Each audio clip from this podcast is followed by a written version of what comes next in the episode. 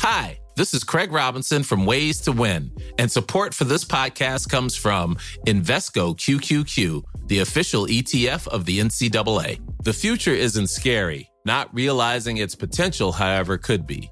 Just like on the recruiting trail, I've seen potential come in many forms as a coach. Learn more at Invesco.com slash QQQ. Let's rethink possibility. Invesco Distributors, Inc. When you're ready to pop the question, the last thing you want to do is second guess the ring. At Bluenile.com, you can design a one-of-a-kind ring with the ease and convenience of shopping online. Choose your diamond and setting. When you find the one, you'll get it delivered right to your door. Go to Bluenile.com and use promo code LISTEN to get $50 off your purchase of $500 or more. That's code LISTEN at Bluenile.com for $50 off your purchase. Bluenile.com code LISTEN. You're listening to Cork Today on replay. Phone and text lines are currently closed. This is Cork Today. Cork Today with JP McNamara on C103.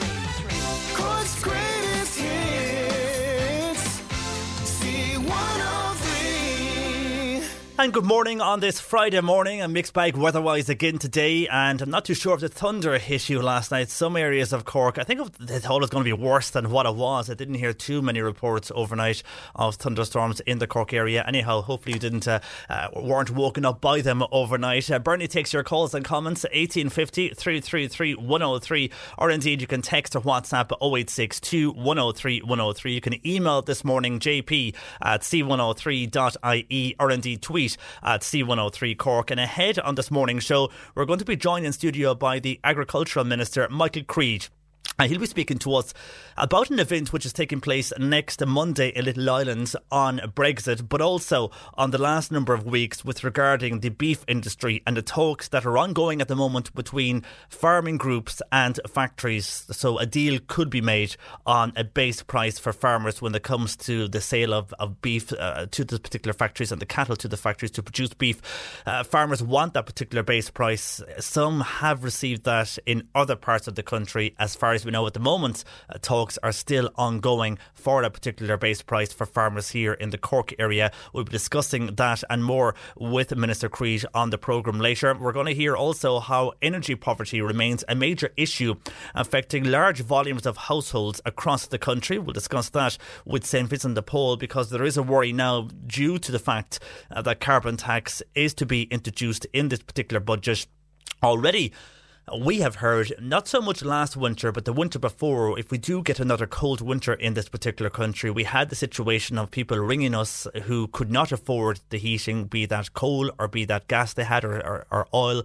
Uh, they would put on the heating for an hour in the evening, and then either they might do that just before they go to bed, or they might just go outside go to a local bar, go to a local cafe, sit there for a while so they can avail of the heat from those particular premises, go back to their house, wrap up well, put on the heating, and then go to bed. But they were well wrapped up going to bed as well in full clothes, all because they could not afford to run the heating for the entire evening.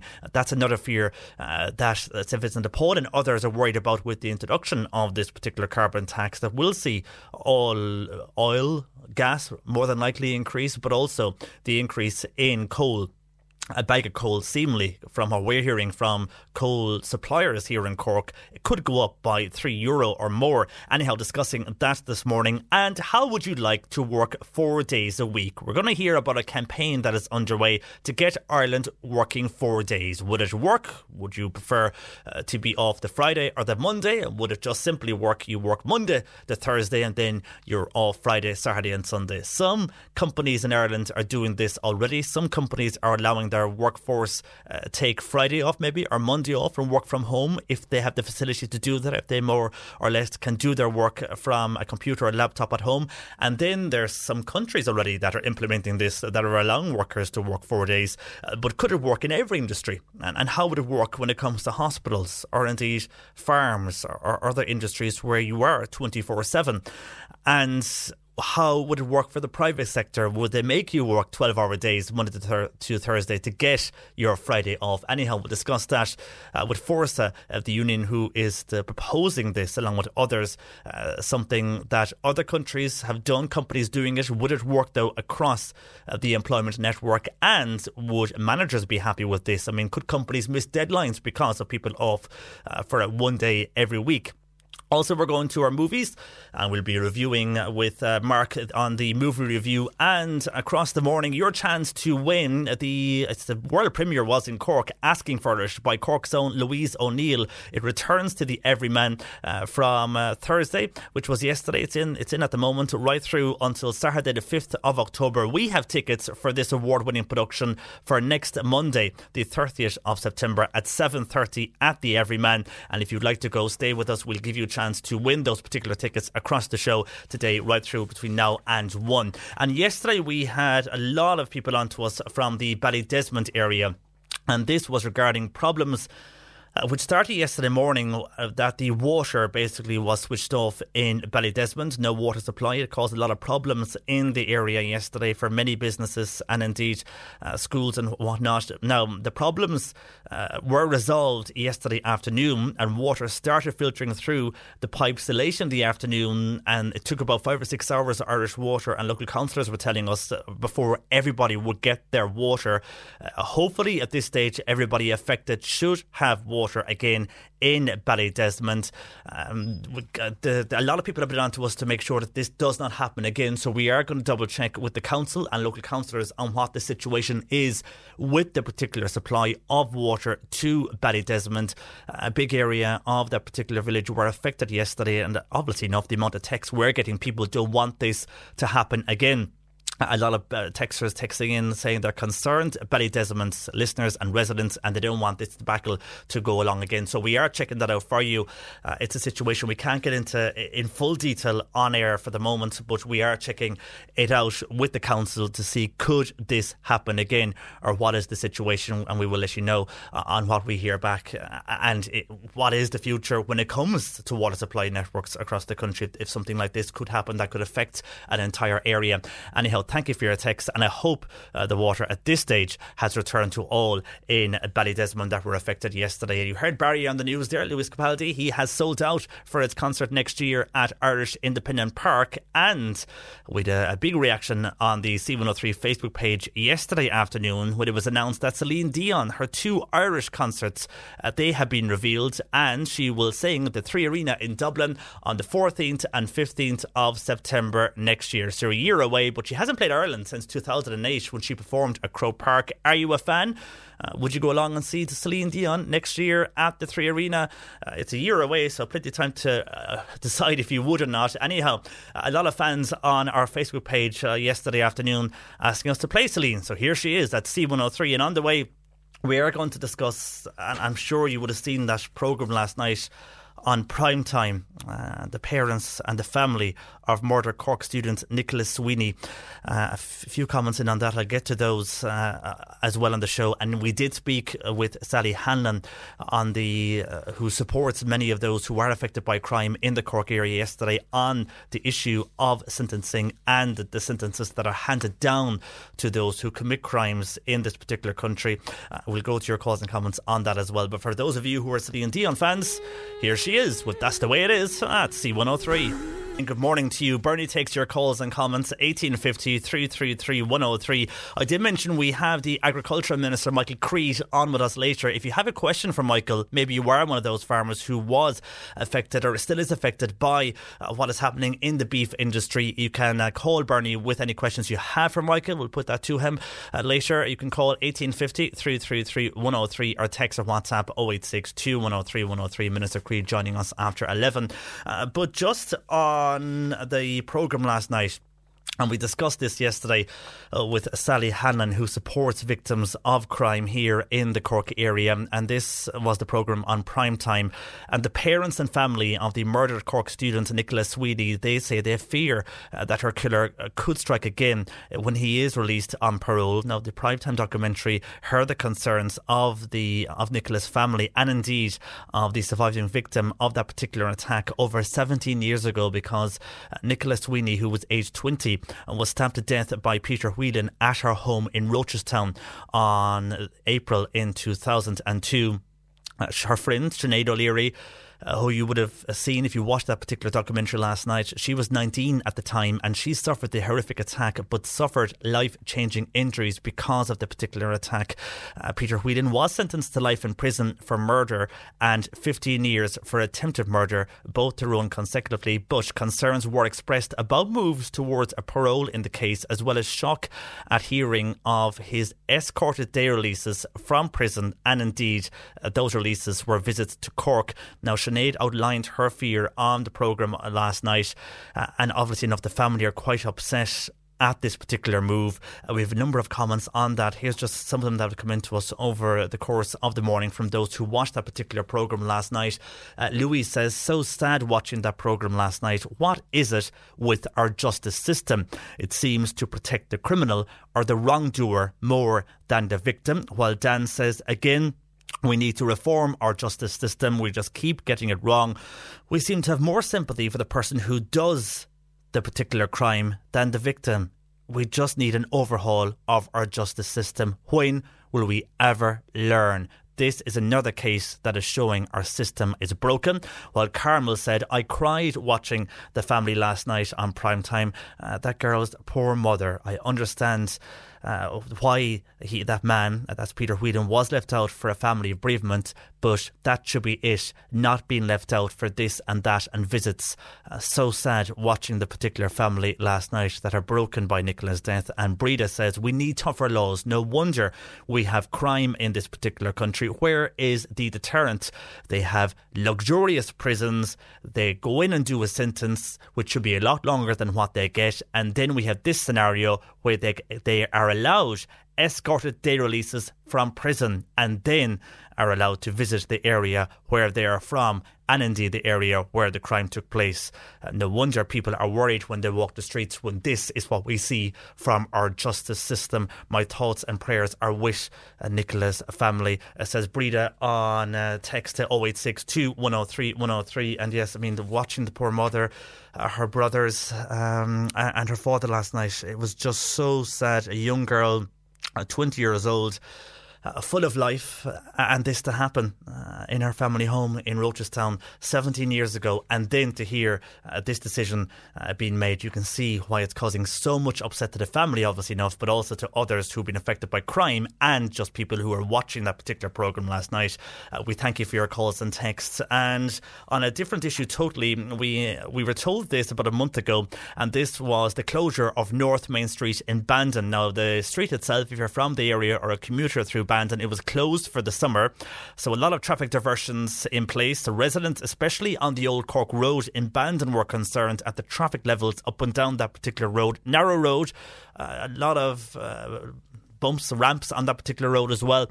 So that did slow traffic down somewhat, but the amount of traffic that travelled that road was probably more uh, than the road can cater for. Anyhow, Cork County Council told us the street was to open today. As far as I know, uh, it's still it is still closed, but uh, Deputy Margaret Murphy O'Mahony has been in touch with us, and North Main Street in Bandon is to open this evening, and I'm sure that's welcome news for uh, many commuters and indeed the people of Bandon. So North Main Street in Bandon to open this evening to traffic once again, and that will also alleviate the fares of those on the Old Cork Road in Bandon, but also reduce journey times for many who were going different routes to get home and to get around the town of Bandon. So North Main Street reopening this evening.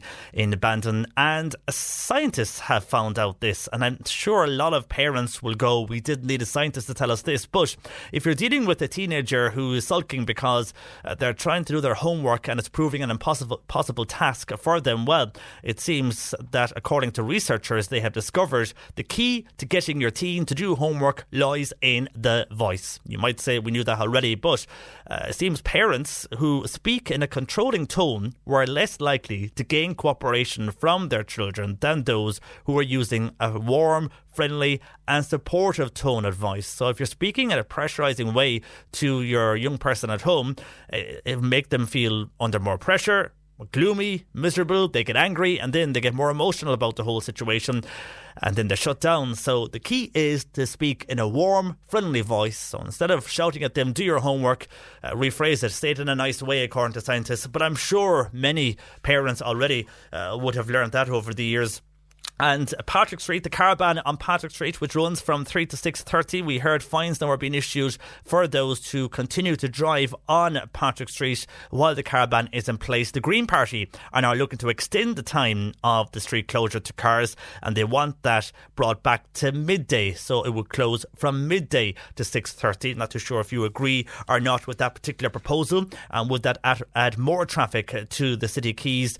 And we know Clonakilty last year became one of Ireland's first, the first town actually in Ireland to become an autism friendly town. Mallow now looks like it's going to become the second town to do that. We know Caulf- or we know that Scally's, I was going to say Caulfields, that's in Bandon. Scally's SuperValu in Clonakilty, one of the first stores to become autism friendly, and then Dano's SuperValu in Mallow uh, also had that initiative running at Dano's. And because the SuperValus were involved, it seems Mallow now will be the next town to become autism friendly here in Cork. And we'd have to say good morning to a number of the businesswomen from across Ireland.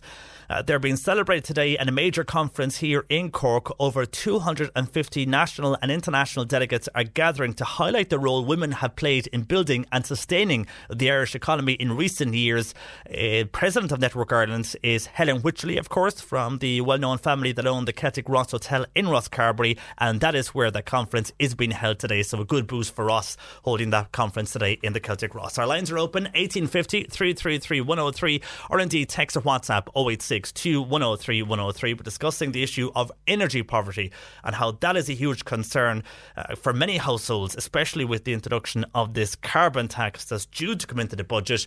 We'll discuss that next. Cork today on C103. Call Patricia with your comment. 1850 333 103. Energy poverty. This remains a major issue affecting a large volume of households, and there is fears that this could get worse with the introduction of carbon tax in this particular budget. Well, Kieran Stafford is national president of St Vincent de Paul, and he joins me. Good morning to you, Kieran.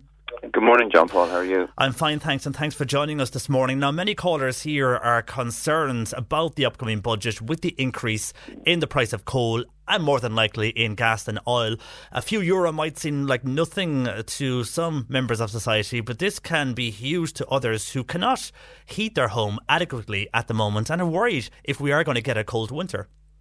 Well, exactly. I think people are, are, are well within their rights to worry about this. Um, you know, we, we deal obviously with people who are on low income and who are struggling on a day to day basis.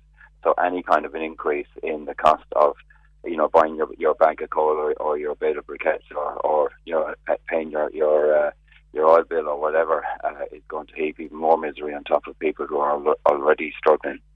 We mentioned the fuel allowance and how that can help. Is it enough?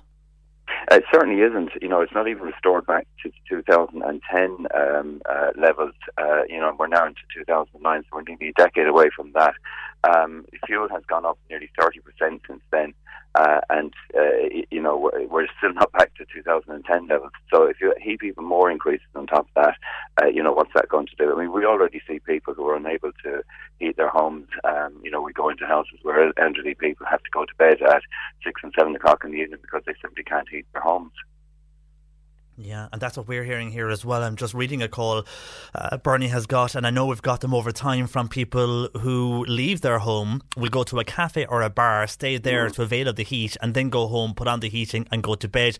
Uh, our latest caller, Mary, says she dreads the winter. She will be wrapped up in two coats, uh, fully clothed, going to bed because she cannot simply afford the heat to heat her particular home. She has gone for grants to insulate her home, and she's got those for some, uh, but still the price prices increase for insulation, and she also feels the food allowance isn't enough for her, so she will suffer over the winter. Uh, that's just one call from Mary there, Kieran, and we, we've also heard up the country in other areas where people are getting on trains to avail of the heat. Yeah, I mean, it, it, it, it's very sad, really, you know, to listen to all of those those uh, those those stories, uh, and they're absolutely true.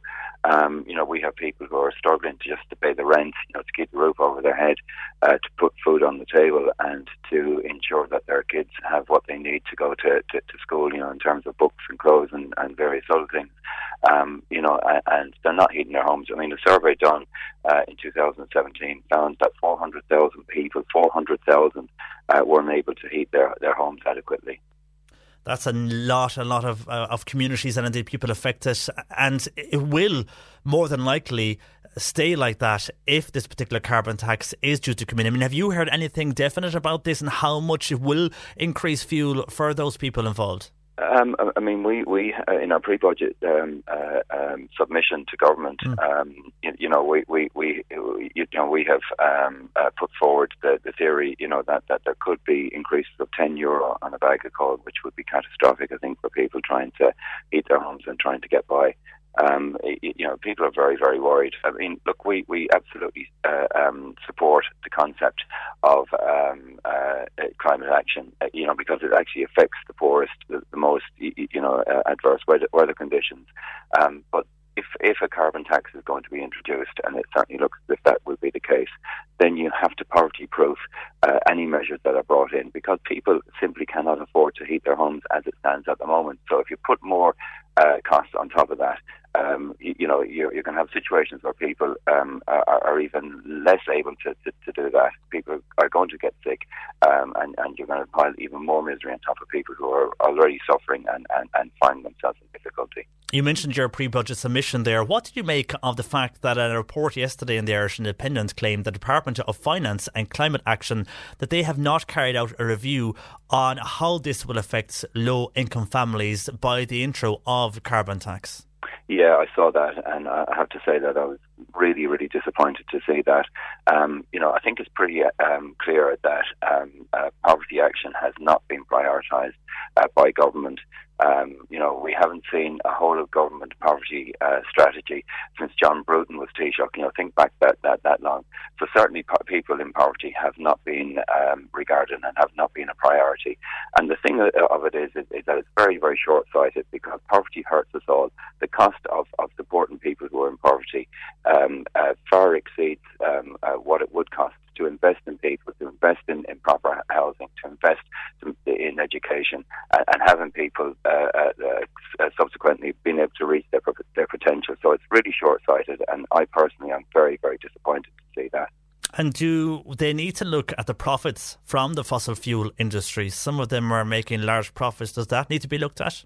Absolutely. Uh, I think everything should be on the table, and there certainly should be considered a tax on the utility companies. You know, I certainly think that that should be the way. Why should it always be the consumer that has to pay the price? You know, we see um, uh, we've seen cost of uh, uh increases in, in the PSO levy. You know, with with the uh, utility providers, and these are, are already hugely profit, profitable companies who could more than carry the, the, the you know the cost that they're constantly passing on to the consumers. People who, who you know, from all walks of life who are unable to afford, uh, you know, any kind of increases in the cost of living.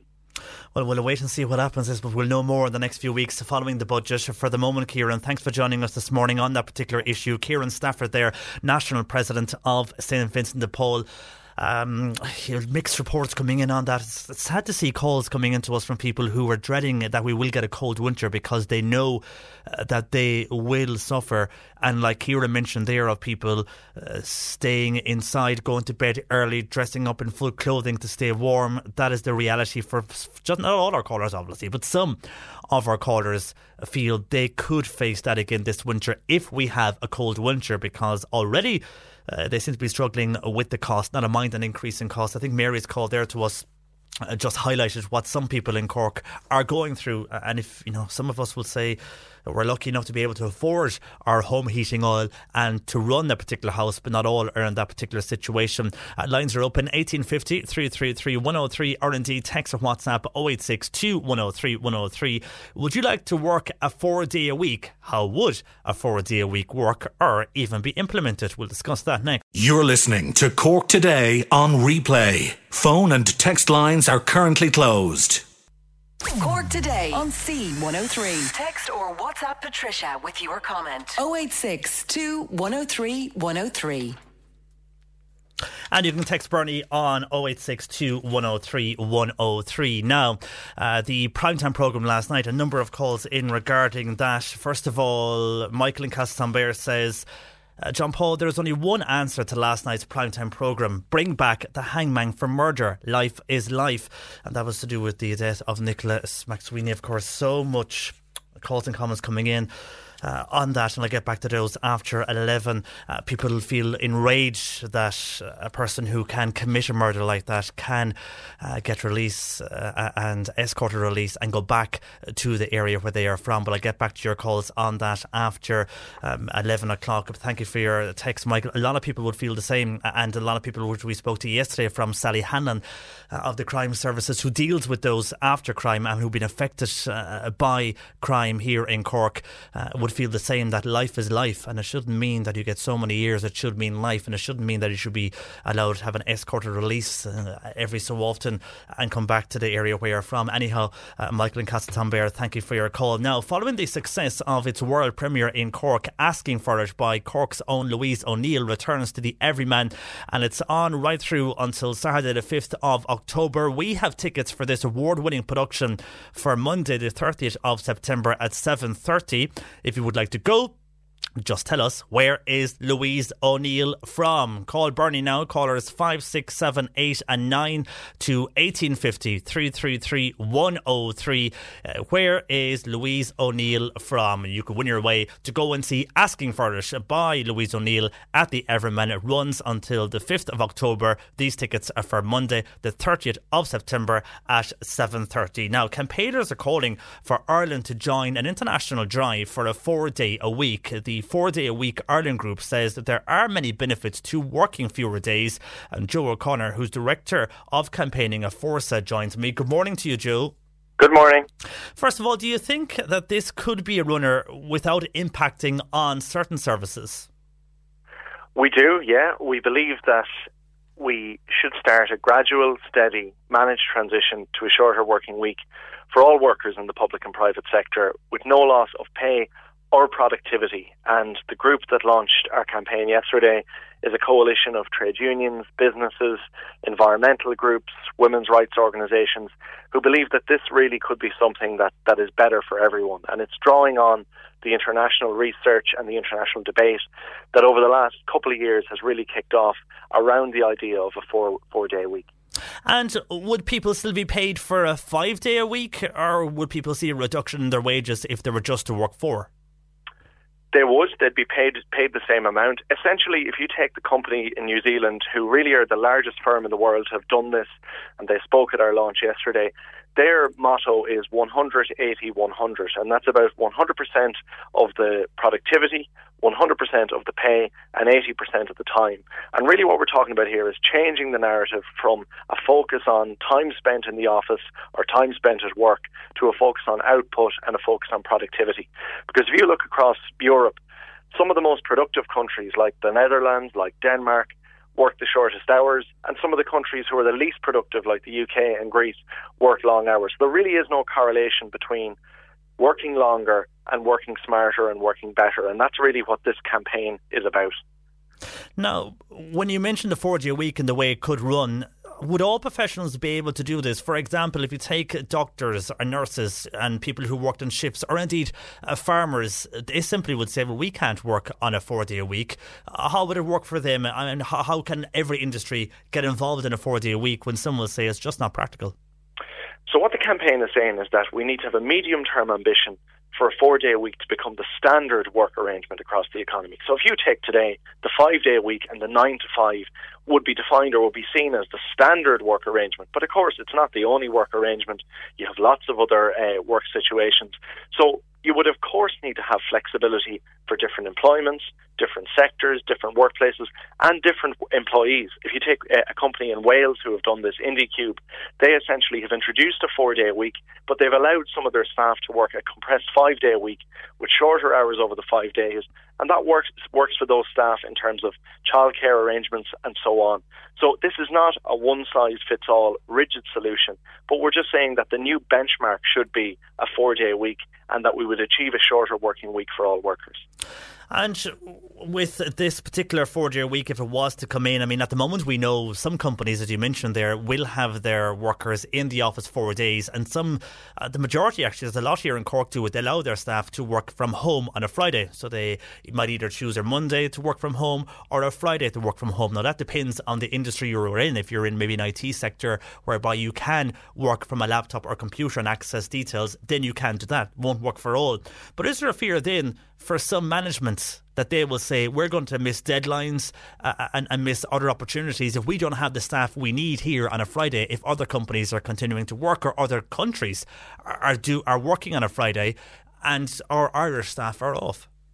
Well, when you say working on a Friday, this is not about introducing a three day weekend for all workers in the economy. We are very, very clear that there will be a need to maintain services, public services or private businesses, over five days and in some cases over seven days. This requires strong management, it requires clever rostering, and it requires commitment on behalf of staff that in exchange for a four day week that they will maintain output, maintain productivity, maintain customer service. So really that isn't up for question. What is up for question is to change this false narrative around that productivity is the same as working long hours and that staying late in the office till 9, 10, 11 o'clock at night is some kind of badge of honour. We need to challenge these excesses that we've seen creep in to certain parts of the Irish society around work and instead champion the value of caring work, community work, family time, and leisure time. But I think a really important point is the reason why we believe that this is achievable is in the context of the rapid technological change which is coming down the line, this fourth industrial revolution of artificial intelligence, automation. And what we're saying is, is that we need to prepare for that future and we also need to share those benefits with workers. And we believe that as it has been throughout history, working time is a perfect place to start that conversation. And you mentioned there that the benefits to this, uh, and one of those, you're right, a lot of people feel that they're running and racing, that work life balance uh, isn't there. And those that do work long hours feel that if they go into work, let's say they've worked 12 hours or 14 hours on a, on a Tuesday and Wednesday, uh, by Thursday, they're so tired, they know their productivity in work is is isn't what it should be. It's suffering because of the long hours. Uh, do you think a forty a week, in the end, uh, after let's say it isn't introduced, you could see staff less stressed and companies, as you mentioned, would be more productive because staff are, have more energy because they have an extra day? Well, again, all of the evidence in terms of businesses that have done this already, including ICE, who are the largest company in Ireland, they're Galway based HR recruiting and consultancy firm that have done this, they're reporting that their staff are happier, they're healthier, they're more focused, and they're more energized, and they're either maintaining or even increasing their productivity over the four days. So, we believe it can be absolutely a good thing for workers, a good thing for business, but it also a couple of the other massive benefits of this are, first of all, in relation to the climate change crisis, which, mm. as we all know, is something that we're going to need to seriously grapple with in the years to come, and a massive threat to, to civilization as we know it. All of the research that's been done on this suggests that a four day a week would lead to around a 16% reduction in carbon emissions due to cutting back on commuting time, reducing energy use in buildings. So, this could have a, a transformative impact in terms of the environment, and it could also have a tra- transformative impact in terms of gender equality, in terms of the balance of domestic work and caring work between men and women, and women being able to access more senior leadership positions. Again, we think that this is something that can really, really make a huge difference when it comes to gender equality. And the climate issue is a good one you mentioned because the amount of people that commute longer distances now because they're purchasing their home away from their workplace, many in the cities, so they're moving into outer areas. Uh, so that would be a big advantage when it comes to that. Uh, are you fearful with private companies that if this was to go ahead, uh, that some would make their staff work a 12 hour day, Monday to Thursday? Some people would be happier to finish at four o'clock every day and work, let's say, five days a week and finish at four rather than working 12 hour days and, and have a Friday off because at the moment there is some companies that do work four days a week because that's just the way they are set up. That's the way their that their productivity runs, uh, and, and, they work twelve hour days. Well, there, there's a fear that private companies could implement that, and the public service could be fine, but private might implement that. Well, we don't think that that's what this is about, and we actually don't think that that would work because if what we're saying is that by reducing intensification, by giving people more time outside of the office, outside of work, increases their well-being and increases their productivity, then working a 48-hour week over four days is not going to achieve that mm. outcome. This is about going towards a shorter working week because of the productivity benefits and because of the fact that technology like if you look at over the last 20 or 30 years, John Maynard Keynes at the start of the last century predicted we'd all be working a 15 hour week, which seems absolutely crazy. But he thought that because he predicted that productivity benefits would mean that we'd get the work done that we needed as a society and allow more time for leisure. Now, he could scarcely have believed what we've seen over the last 20 or 30 years in terms of steps forward in technology and, and in society. And what we're saying is if we're now entering another period where there's going to be those types of, types of massive leaps forward, then that, that has to be shared with workers. Because if, if, if those productivity benefits are taking place without any reduction in working time, then essentially who benefits there?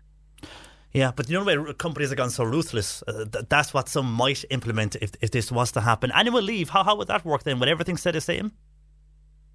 I think annual leave, holidays, and so on will all need to be considered as part of this bigger picture really what we're trying to do is just stimulate the debate and the conversation about this. But I think in terms of how this happens, which is a critical question, mm. we see it that there's three ways that this can happen.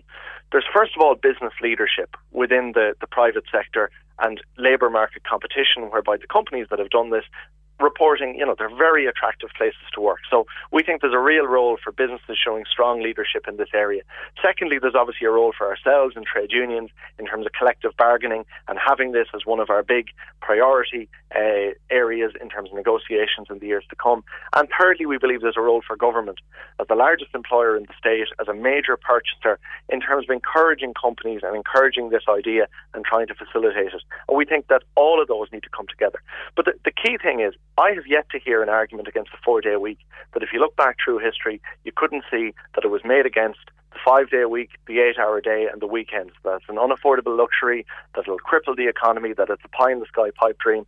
But it's strongly our view that in the same way as the trade union movement were centrally involved in winning the weekend, we believe together we can win the four day week. And uh, is there an aim or a timeline as, you, as we're debating it now at the moment? But is there an aim for this and a timeline where this could become a reality?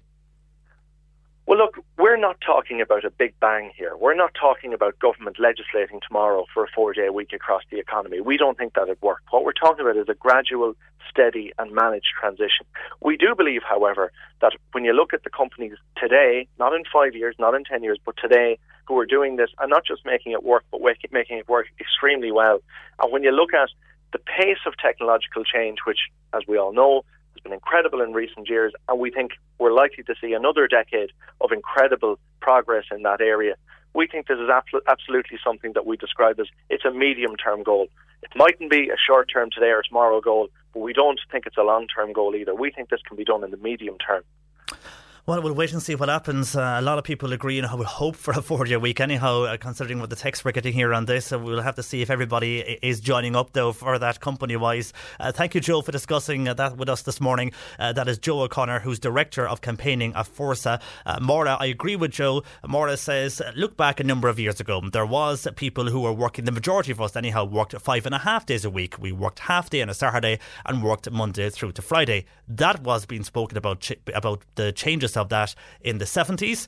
Uh, the 70s rolled on, and by the 80s, the majority of people then started working five days a week. Obviously, it depends on the sector you are in, uh, but my sector moved from five and a half days to five days a week. So the four day a week is very possible, says Maura. While Audrey says, no, I would not like a four day a week, as then people would have more time on their hands, feels Audrey.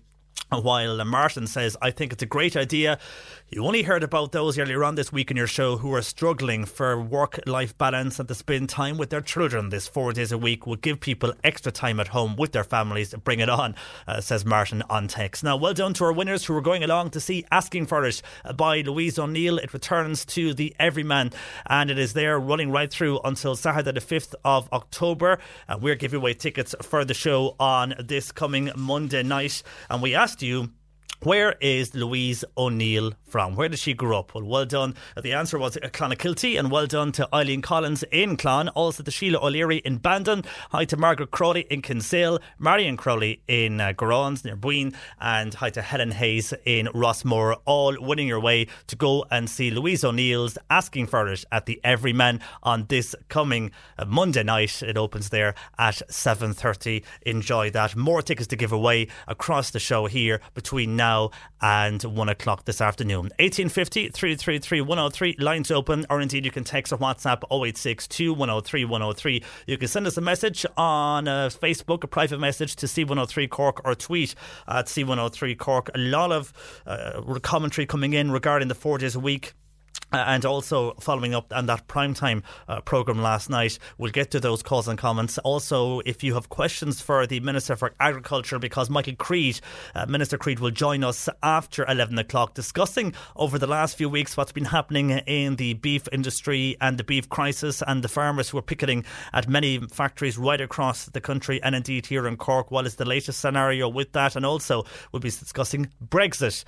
And, well, Brexit, what can happen in Brexit? Anybody at, at this stage, no one knows. But uh, there is an event taking place next Monday in Little Island, and we'll hear about that particular event as well. And that and more to come. Good morning to you. Bernie takes your calls and comments 1850 333 103, or indeed text or WhatsApp 0862 103 103. And just going back to calls into us, uh, first of all, this is on the primetime documentary on RTE last night uh, when we saw and heard from the family of murdered Cork student Nicola Sweeney. And now uh, they were on that particular programme last night, along with uh, Nicola's friend Sinead O'Leary, who was 19 at the time. Uh, Sinead su- suffered uh, horrific injuries in the particular attack, life changing injuries for her. And uh, the reason this programme was aired, and we spoke about this on the show yesterday as well, uh, and the concerns for other families is because Peter Whelan was sentenced to life in prison for the murder and 15 years for attempted murder. Uh, they were running consecutively, but concerns were expressed about moves towards a parole in the case, as well as the shock of hearing uh, for the family that is of his escorted day releases from prison and those releases brought him uh, to visits to Cork now I know one of those was for uh, a family funeral uh, but the others were escorted day releases. The family, I'm sure you saw the particular programme if you did watch it last night on uh, prime time on RT1. Uh, very upsetting for the family, very upsetting for anybody uh, watching that, very upsetting for uh, Nicola's friends, and indeed very brave of Sinead O'Leary to speak out of what happened on that night 17 years ago. Big reaction this morning on that, and indeed on our justice system and a lot of people asking what in God's name is going on in our justice system. Uh, the the comments coming from the Dáil on this, uh, and indeed where do we go from here if this is what is happening within our courts? Uh, do we need tougher sentences, what we discussed yesterday, for a various of crimes? But then if someone is convicted, uh, they go to prison, and then this happens. I mean, what message is that sending out to criminals in this country? Uh, well, Joe on text saying, I cried at that particular show while watching it last night. It could have been any one of us with a child at home in that situation. The poor parents, my heart goes out to them. I could not stop thinking about them last night while in bed, uh, says Joe. While Michael says our laws are too lenient. We need to toughen up our laws and for once and for all deal with criminals. No wonder we have criminal cartels in this country with our justice system. While Martina says, My heart goes out to that particular family, what they went through and what they are going through. And now everything again is being brought up because of this particular situation they find themselves in because of our justice system. What are those injustice thinking of, uh, says Martina, and who is making these decisions, uh, says Jerry on text also. While Tim says, JP, we are great people to throw stones. I don't condone criminals, but they are humans too, like us all, says Tim on text to 086 103 103. Uh, following that programme last night, our sympathies again uh, go out to uh, the, the, the Sweeney family in Rochestown um, and uh, Nicola's friends, and especially Sinead O'Leary, very brave to speak out last night on that particular programme. And it does, as we discussed yesterday, open up the debate about sentences in this country and the handling of sentences by our Justice Department. You would wonder, wouldn't you? Uh, you'd have to ask questions when it comes to that. Anyhow, uh, moving on to the four day a week we discussed with Forsa earlier on the show. Uh, and this is plans that are being spoken about anyhow. Campaign is underway to get Ireland working four days a week. Well, uh, a lot of reaction to this. Uh, Mag saying, I think this plan for four days a week is a great idea as parents work so hard and hardly get to spend time with their children. And I think this would benefit everybody mentally and indeed give them quality time, says Mags. While Liam says, great idea. The amount of people who are stressed and tired from working long hours, I think this extra day will be a benefit to companies. I know myself, when I take holidays and return, I am more productive than the few months before the holidays. I think this four day a week is great and hopefully will be implemented.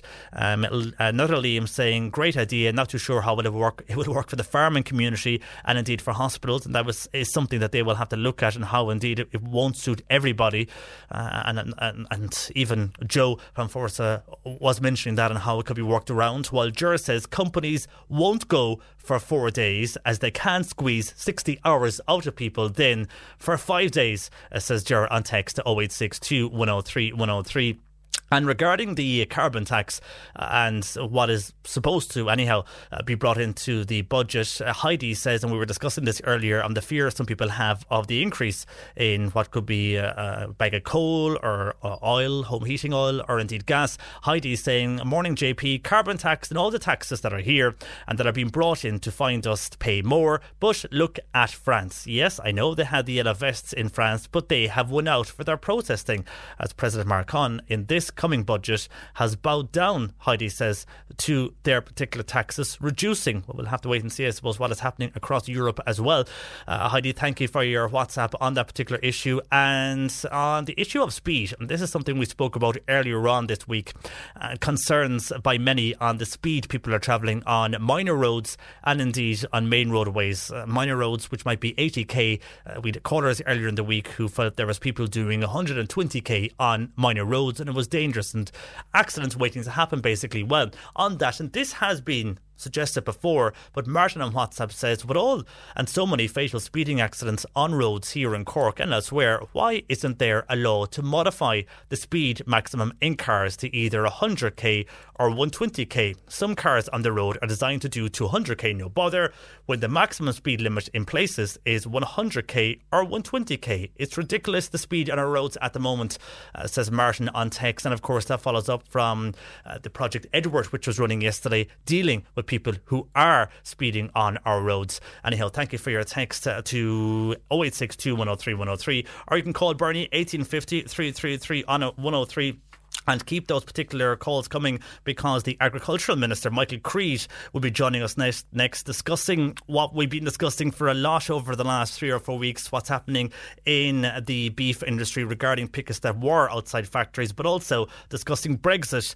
Uh, that's ahead of an event that is taking place next Monday in Little Island. Uh, Michael Creed uh, Minister for Agriculture will join us next. And I just want to give a very quick mention and best of luck by the way to everybody in Bandon. The Marvel Marquee is underway from today. C1 103. We are media partners, and there's a great lineup there. Tonight, Chasing Abbey are at the Marvel Marquee. Tomorrow night, you've got the Fureys, and then on Sunday night, you've got Robert Mizzell. Uh, his guest appearance there is Patrick Feeney, and he's supported by local band and band, The Shrugs, who we spoke to earlier in the week. It is on in the Bandon GAA grounds. Uh, you can get tickets and get more information on bandonbusiness.com. And tickets also, if you're in Bandon, you can get them from O'Farrell's or you can contact the business association and they will let you know how to get tickets if you're not in the area. But you can get more information and bookings on bandonbusiness.com. If you're online, you can get them there as well. Best of luck to all involved. A great initiative there in Bandon kicks off tonight. The Marvel Marquee at the GAA grounds in Bandon, proudly supported by ourselves here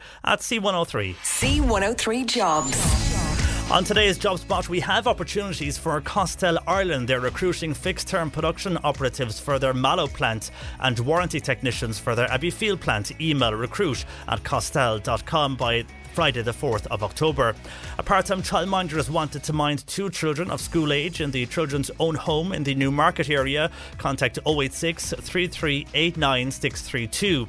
And a personal lines administrator is required for a busy insurance brokerage in Bandon. Email your CV to billy at o'neillinsurances.ie. And you'll find these job opportunities and more by going online now to c103.ie forward slash jobs. You're listening to Cork Today on replay. Phone and text lines are currently closed. Cork today on C103. Call Patricia with your comment. 1850 333 103. The Department of Agriculture, Food and Marine are hosting a Brexit seminar entitled Practical Steps to Keep Agri Food Moving at the Radisson Blu Little Island next Monday morning. Ahead of that, Minister for Agriculture, Food and the Marine, Michael Creed, joins me in studio this morning. Good morning to you, Michael. Good morning, John Paul. And thanks for joining us in studio. First of all, before we get into Brexit, we have to talk about what has happened in the last number of weeks with regards to the beef industry, especially the last few weeks and the last few days when the pickets now have been lifted. The farmers have stepped away from the gates of the factories. They feel they have moved. Now it's up to the factories to make a decision. What we're hearing here and from the beef plan movement, basically, farmers want the base price for their beef. Some have agreed some pricing up the country, nothing officially here in Cork. Uh, uh, what's the latest on that from, from your point of view and the Agriculture Minister? Do you think they should negotiate themselves, or would you like a general minimum price for farmers for their beef? Well, John Paul, I mean, this is a very um, difficult time for the beef sector, um, and it's uh, characterised by you know significantly uh, lower prices than we've seen for some time. I mean, base price at about three forty five, between there and three sixty, and that's you know significantly below the cost of production. So in that sense, it is understandable the, the kind of storm we've been through and hopefully emerging out the other side. There's many parts to this. Um, we would have acknowledged that this was a difficult issue coming down the tracks in the context of even this time last year preparing the budget. Uh, we included a 20 million euro package for the beef environmental efficiency. Uh, earlier this year, in negotiations with the Commission, san- got sanctioned for a 100 million euro uh, exceptional aid measure. You know, working at market access for China audits for which took place in fact during the the strike period. So backdrop is very difficult one that we were you know aware of and working to ameliorate to the best way possible. I've i've spoken in the past about you know the the relationship between the primary producer and the processor not being where it should be in terms of the beef industry. And i think what we've seen over the last several weeks i think should turn out to be a watershed moment if there is a real interest on behalf of processors in having a genuine partnership uh, and a long term future for the sector. And I think uh, if you want to say, you know, is there a positive that comes out of it? I would hope that that watershed moment and that the future will be characterised by a much more uh, partnership based approach to the sector. You ask about um, prices and, and fixed prices and base prices and how, how we can progress on that. One of the things that we have in the department been trying to progress over the last while is producer organisations. In other words, to get away from the situation where I drive up to the factory this morning with a trailer full of cattle and I have to take the price that's on offer. What would be more advantageous to me as a producer is if I knew in advance that if I produce an animal that the factory wants, that they will pay me a price that I know with some time what that price will be. And therefore, the, the establishment of producer organisations where hundreds, if not thousands, of farmers can come together and control a very significant volume of cattle. And then they can knock on Kepak, ABP, Dawn, Liffey, any processor and say, listen, we have these animals, this number of those, we can deliver them every Monday morning to you. Um, within this weight category, whatever you you know, and negotiate a, a, kind of forward selling on the basis of a fixed price. That's the kind of strength that farmers have lacked up to now, and I think that's a really important new initiative. We have one up and running, one, and only just up and running the landscape should be dotted with these. There's you know room for many, many more producer organisations, and that will address one of the issues. It'll give farmers more strength in terms of negotiating price with processors. Would you hope that maybe the existing farm organisations would have done this in the past to uh, have a situation like we have now not happen? Yes, and I mean we have been out there with over two years now. Uh, promoting the establishment of and sanctioned, in fact, a number of people to facilitate the establishment of uh, producer organisations, including the IFA. Um, but uh, look, we are where we are. We have one up and running now. Hmm. It, it arose out of the beef plan. Uh, they have one up and running. We provide financial support to the establishment of these producer organisations. And the strength of a producer organisation is both in terms of the numbers that, of p- farmers that are members and the number of stock that they control, but it's also a strength of them is in terms of the discipline that it brings. That you have to stay bound by the producer organisation, not be peeled off individually by approaches by individual factories. And of course, it's a benefit in terms of the price that you sell for, but it can also deliver for farmers in terms of input costs, in terms of bulk purchasing, etc. So there's, there's, this is something I think that can contribute significantly. It's not a silver bullet it won't, uh, you know, uh, overnight change the dynamic, but it will give them greater strength, and that's that's one of the things which I have encountered over many years, long before I even became the minister, th- this lack of power, the fact that they were pr- price takers, and I think this is an important step. And because of the base price that farmers want, and they still are negotiating for, you agree with overall the fact that base price is what farmers need, and a decent base price. Because we're speaking about bonuses that were agreed, and you were at those talks, and other issues. Even when they were agreed, farmers still weren't happy, and they said we need a base price. That is what we particular need. We don't want to hear about X, Y, Z. We want the base price, and we want a good base price. So you agree with the uh, beef organisations and the factories and indeed the farmers. This is now where we should be going. Exclude everything else that's spoken about. Get a decent base price, whatever that decent base price is, and then move forward from there. Yes, but I mean, let's be honest about it. Uh, the negotiation of base price is not something that I, as the minister, can mm. That is and why is that? Why? Because a lot of farmers will say you are the minister. These are calls coming to us now. Uh, you are the minister of agriculture. You have you are running that particular, department, as in you are the head. You are the minister. Why can't you get involved in pricing? Surely, uh, some way the state should be able to control what is happening on the ground. Well, I mean, here we are in Mallow, headquarters of, of, of Dairygold. Okay, I can't go down to Jim Woulfe in Dairygold and tell him, Jim, you must pay 35 cents a litre for milk I can't go to uh, pig processors and say you must pay, you know, 185 a kilo for pork. Um, I can't go to Moy Park and say you must pay so much for for uh, chickens. No more than I can, no, no, more than any other minister in any other department can determine, you know, whether it's the Department of Health uh, who who are purchasing drugs. Say, listen, we'll only pay. The market is the market what the department can do is when the market malfunctions and doesn't deliver, the department can step in in terms of income support, but we can't fix price. Now, if we could fix price, I mean, for example, I mean, the ask uh, that was generated in many areas on the picket line was, you know, four euros, four euros fifty a kilo. Um, if, say, for example, I had that authority, and I said, okay, we'll fix the price at four euros fifty, and the processors will say, well, listen, uh, the market is returning three euros fifty at the moment. We won't buy uh, I mean, that you know, putting the minister in that position when the market is, you know, you can't you can't in many ways buck the market, but you can deliver income supports for farmers, and that's what the department has been trying to do, as well as negotiating bonuses which incentivise farmers to produce a spec that the factory wants and to make sure now, for example, that I think it's 70% of cattle slaughtered now will be eligible for bonus payments. That's the area where we can have influence, but not on the base price.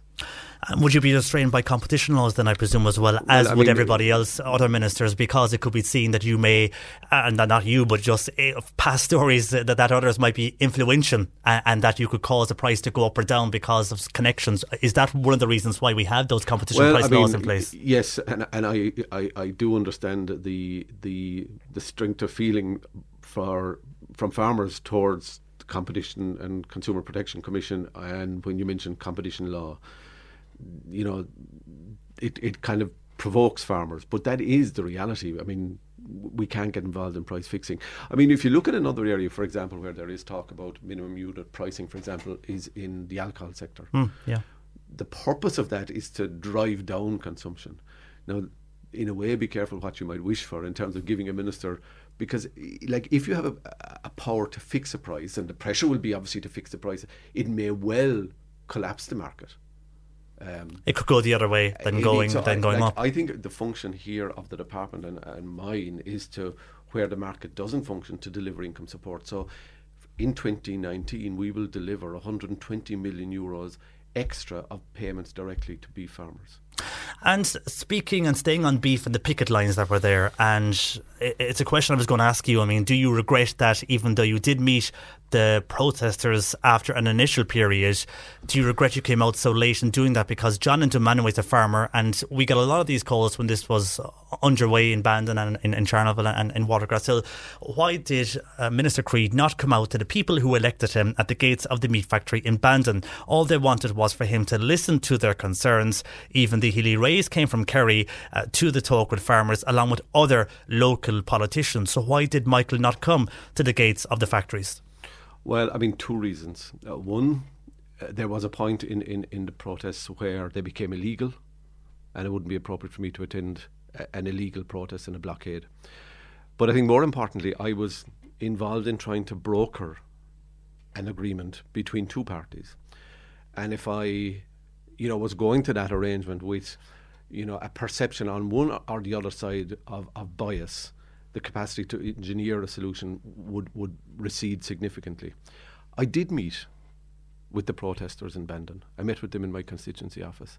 I met with protesters from West Clare in my constituency office. I met protesters from Kildare Chilling in my office in Dublin. I met protesters from the southeast on a, a visit to Carlow for the launch of the ploughing championship. I had through an extensive network of my own party colleagues and indeed people from all political parties and those of no political party outreach into every picket line. Now, bear in mind, this was a really fractured endeavour in terms of seven different farm organisations. It was a really difficult uh, job to to cohere uh, a single objective out of out of all of the individual picket lines and indeed individual farmers within picket lines, because I mean, we had situations where one shift on a picket, and bear in mind these were 24 hour pickets, one shift on a picket line had a particular ask and another shift had a different view. So therein was the challenge that I faced, but I did uh, meet with uh, people from the Bandon picket line. I did meet with people from many uh, picket lines, as I said, Kildare Chilling, the the Kepak facility. But do you feel you could have met them sooner? Because some would say, at least at this stage, the pickets were underway two or three weeks. At the first week, maybe wasn't as big in news media, uh, but they were underway. Uh, could you have met them before it got out of hand? Some Well- feel that the anger was there, that it got out of hand because they weren't hearing from the government. Um, I, I, I think in, in in things like this, uh, there are things which are communicated through the media, and there are things which go on behind the scenes. And I would say from from this time last year, we were acutely aware of the difficulties in the beef market. From earlier this year, in the context of the negotiations at Brussels for a 100 million euro package, we were aware of it. From organising the Chinese visit, we were aware of it. Um, so we were acutely aware. When, when it blew up uh, in terms of protests and pickets, we were also aware. But there were things which were happening behind the scenes in terms of trying to engage in dialogue with all the different parties. And bear in mind, as I said, you had the meat industry on one side, you had individual plants within MII, uh, you know, and you had seven at least different farm organisations. There was stuff going on behind the scenes, and there was stuff that was c- communicated uh, publicly. Um, I regret that it took so long to get a successful outcome, but that was not reflective on any lack of recognition of the scale of the challenge that was there, or indeed lack of engagement with all of the parties to the dispute. You mentioned there the Chinese delegation that were visiting the particular factories. Uh, while cattle are now re entering factories, did this particular dispute, did this damage Ireland's reputation abroad? Well, look, we export 90% of what we produce. So um, we live in a global village. You know, the signals go out very quickly because there are competitors who want to knock us off our perch on supermarket shelves anywhere from from Birmingham to Beijing. Um, so um, we did, and I, I, appreciate the goodwill that was shown at individual picket lines. We did get the Chinese audit through. Um, I was extremely concerned during that process. On the one hand, trying to manage that uh, and to deal with the bigger picture in terms of bringing the the debate to uh, or the, the difficulty to a conclusion. We did manage the Chinese audit. I was extremely concerned the longer it went on, the potential that this had to, to damage our position in the marketplace. I mean, there is unfortunately, and this is one of the problems in the marketplace at the moment, there's an awful lot more beef out there than has previously been the case, and it's very easy for, for retailers to source beef elsewhere. And that was one of the real concerns the longer it went on for us in terms of our international reputation as a reliable trading partner. You speak there about international trading partners. I just see that in Wales, there's actually a protest going on in Holyhead, uh, and that's going on again this week. Uh, they're not happy because of Irish beef uh, subsidised being brought into Wales. Is that something we're going to f- face in the future from other departments? I mean, this is just Wales nearby. Uh, would that be something we could see elsewhere? Well, it's ironic. I was reading something on social media by one of the more vocal contributors, uh, you know, who was welcoming this as a kind of a, a spillover from the Irish beef protests. I mean, th- unfortunately, this will has the potential to be a, a very significant uh, problem for us. Um, and leave Brexit aside, Mm. we have access to the UK market now. It's 300,000 tonnes, over 50% of our total exports of beef go into the UK. And if, you know, the template that was developed to blockade the industry here is used elsewhere against us, then we have a really difficult uh, scenario here in terms of accessing the UK market. Some of that concern, and it's, you know there are meetings in Northern Ireland as well about the difficulties that they have, is because they're saying we got a hundred million of EU and Exchequer support that they didn't get. Um, and in that sense, we're, you know, the market globally is very difficult, and the market in Europe is very difficult. Um, but this kind of action really has the potential to be very damaging to us. And just finally on, on beef, and we'll, we'll touch on Brexit in a while, but just on, on, the beef situation, a number of texts are coming in on this. First of all, a text are saying when the payments come in the post, and that's everything is factored in, what are the farmers really getting per kilo? This is never mentioned. This is something that needs to be discussed and opened up as well. Would you agree with the, the, that side of things? That okay, you, you get the base price, I presume, but there's a lot of people uh, not happy uh, with the kilo. Now that was agreed, though, wasn't it, in the in the bonus structure for at the talks about about the uh, the kilo, the eight cent per bonus uh, per, per kilo, wasn't yeah, I mean, it? there, that there, was included. There are a range of different bonus payments, and, Mm. and they will see, you know, a, a significant increase in the in the number of cattle that are slaughtered eligible for a bonus. But I mean, your listener makes a, a, an interesting observation. The market delivers a certain amount, and some of the payments that are, you know, delivered to farmers in other envelopes, whether it is basic payment, ANC payments, you know, the beef data and genomic schemes. Uh, um, you know a range of other supports. They're there to support farmers when the income do, when the, the market doesn't function, but they're also there for public goods that farmers deliver also in terms of landscape management, biodiversity, water quality, etc. So we're in the process now of negotiating a new common agricultural policy, and certainly the direction of travel with that common agricultural policy will be, you know, to support farmers uh, in a in a way that promotes more aggressively, perhaps, uh, sustainable agricultural practices. And on the issue of cattle prices, Michael says, Can you ask Minister Creed about the appalling prices in March for younger cattle? There is no support for these farmers. Incomes have fallen hugely, asks uh, Michael. I am aware um, of, of the difficulty in the in the marketplace at the moment, though it is uh, somewhat offset by activity uh, at the moment for uh, by buyers for live exports. Um, there is activity in the ringside for, for that, and that's very welcome. The figures for live exports at the moment um, are about quarter of a million head of cattle uh, exported already this year. Um, substantial number of those will be Friesian bull calves, about 190,000 it's up uh, about 25% year on year. It's a very significant uh, safety valve for the market here, and one that we're very anxious to to promote and pursue. But I would say, in terms of you know specific categories of cattle, and, and, and I'm aware in particular of you know the, the, the problem that's raised by your listener, there is an advantage you know in, in terms of all of the supports that are delivered and indeed live exports which lifts in a way the, the market for, for all cattle. Um, even though, the, say, for example, live exports would be buying in particular forward stores, uh, bulls, uh, in, you know, in particular would be what's in demand there. And the four move rule that was included there when the beef talks were in place, uh, this didn't change. This still remains, and, and this is the movement of cattle. And some farmers were hoping that this would have changed in the particular talks. Well, look, there were a number of issues around that. Four movements, the 70 day residency, um, and and it was it was not possible to get agreement on everything. On the four movement rule, it is important to point out that 98% of all cattle are compliant with the four movement rule. So it's not the big issue. But what we did say was, apart from delivering in the talks the bonus payments, we also have agreed to set up a beef market task force and that will be up and running shortly.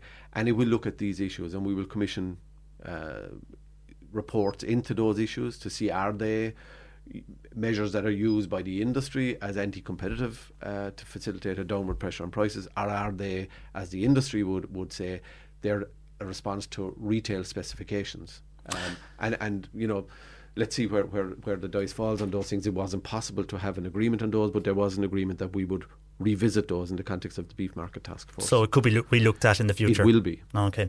Uh, Catherine on email wants to ask you, Minister, does the Department of Agriculture have an action plan to engage with the beef and dairy sectors to reduce carbon emissions? Now, this is something we've spoken about a lot over the week on the show and uh, climate action and climate change, uh, and it comes a lot from what's happened in New York this week at that particular summit. But what role does he see uh, in the future for those particular sectors and also for the forestry sectors? And while I'm on forestry, uh, another person is asking, will that be the way forward for rural areas to get farmers into basically setting trees? Well, the simple answer is yes, we do have. Uh, the government has published a, a, a, whole of government climate action plan, and within that, there are specific uh, asks of the agricultural sector, pretty onerous ones. Um, and the imperative, uh, you know, to act in this area is, in my view, it's because the moral argument. You know, we need to pass on the planet in a better shape than it is now, and climate change is the single biggest existential threat facing the planet. We need to act because there are, you know, onerous financial obligations um, if we don't, in terms of the Paris Accord. But also, we need to act because, as a country that exports to over 180 different countries, beef, dairy, all commodities, to 180 different countries, the retailer is saying, What is your carbon footprint? What efforts are you to, making to reduce it? What are you doing about your antimicrobial resistance? What are you doing about animal welfare? So we need to be in the vanguard of all of those endeavours. And yes, we have specific, um, you know, roadmap for the agricultural sector in terms of driving down its carbon footprint. In, in a way, it's a three-legged stool. It's for every kilo we produce of dairy, or every litre of milk, or every pound of butter, or every, uh, you know, ton of wheat that we produce. We must produce that in the most carbon efficient way possible. We must then, on the other side, alluding to the reference to forestry, we must sequester as much uh, greenhouse gases as we possibly can because producing food, the inevitable consequence of producing food is that you do produce greenhouse gases. So on the other side of the balance sheet, we must sequester as much carbon as poss- we possibly can. Now that involves forestry, and I've made this point ad nauseum. We cannot expect here we are in the Golden Vale. We cannot expect, you know, the west of Ireland to carry the can for all of the country in terms of forestry. Yeah, every, because how do you find the right balance for that? Well, every farmer, I believe, um, could grow some forestry. Um, and, and I think it's finding you know the proper incentive structure. I referenced earlier the fact that we are negotiating the common agricultural policy now, and I think you know therein will be an opportunity to develop the toolbox to enable us to drive that agenda forward because we are slipping in terms of our afforestation targets. So being as efficient as we possibly can, sequestering as much as we can, and the, third leg of the stool then is displacing non-renewable energy sources. So things like, for example, the initiatives that we recently announced under the targeted agricultural measures, the TAMS grant for solar panels, the bioeconomy, anaerobic digestion, all of those things, which are very much in their infancy here as uh, uh, technologies, I think we can make big progress there as well. And briefly, a lot of people are asking about a deal which is going on in Europe at the moment. Stephen in Millstreet feels that this particular deal that he says Phil Hogan is involved in, anyhow, is destroying rainforests in some part of our country. So, would you agree with what you're doing here, planting more trees, or what he feels is happening in other countries, destroying the rainforests? Well, I think he might be talking about Mercosur uh, trade agreement, and in fact, uh, what, what what is very clear and what the government has stated and what's very clear from even engagement which I've had as late as this week with other uh, agricultural ministers across Europe is except there is a a clear legal sign up by the Mercosur countries in particular Brazil to the terms and conditions of the of the uh, Paris climate change accord there won't be a Mercosur trade agreement so there's no need to worry, you're saying, for people who are concerned that no. the agreement won't go ahead? No, what I'm saying is, except these countries can clearly demonstrate that they are committed to the Paris climate change uh-huh. agreement, uh, except they can show that you know, they're willing to take part in that. yeah. If not, it won't go ahead. Exactly. Okay. Uh, regarding very finally on this, I want to move to Brexit, but just regarding, and you've seen this, I'm sure you've travelled from Macroom this morning to Mallow. Not too sure what road you took, but there's a lot of wind farms, a lot of developments uh, in that particular part of Cork. And Dan wants to know what's your view? What Dan feels is the destruction of rural areas in Cork by wind farm and battery storage compounds developments uh, Dan isn't happy at that. He feels they're destroying the, the, the rural landscape. Well, look, we have to find the balance here. Um, you know, we cannot continue uh, to rely on non renewable fossil fuel sources indefinitely into the future. We have natural advantages here in terms of uh, renewable energy, particularly wind. Um, I would say to Dan, you look at what happened uh, last week when children all over the world came out and protested.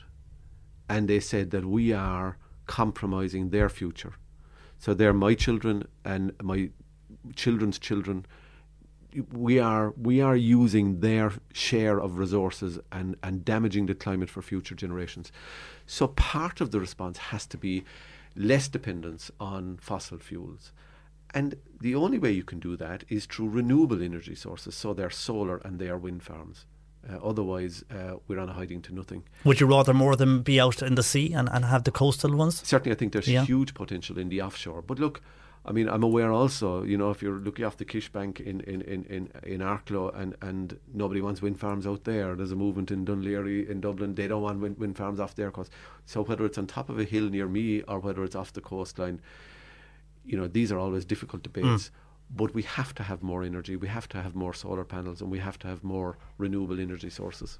Okay, everything we've spoken about is going to be affected by Brexit. And there's an event taking place on Monday in the Radisson Blu and Little Island. And you're asking for people to come along to this because it will affect a number of people involved in agri food and in the likes of animals, plants, fish, and everything we've spoken about who could be affected by this at the moment. Brexit, uh, we don't really know what's going to happen here. Uh, the Parliament was suspended. It's back again because that was found, found to be unlawful. Boris Johnson is back. Some say he's not taking it seriously enough. Do you think another extension at this stage is likely, or will the EU just let the UK crash out? Well, if the UK crashes out, it won't be because the EU left them crash out. They will crash out because it's a specific policy decision by the UK.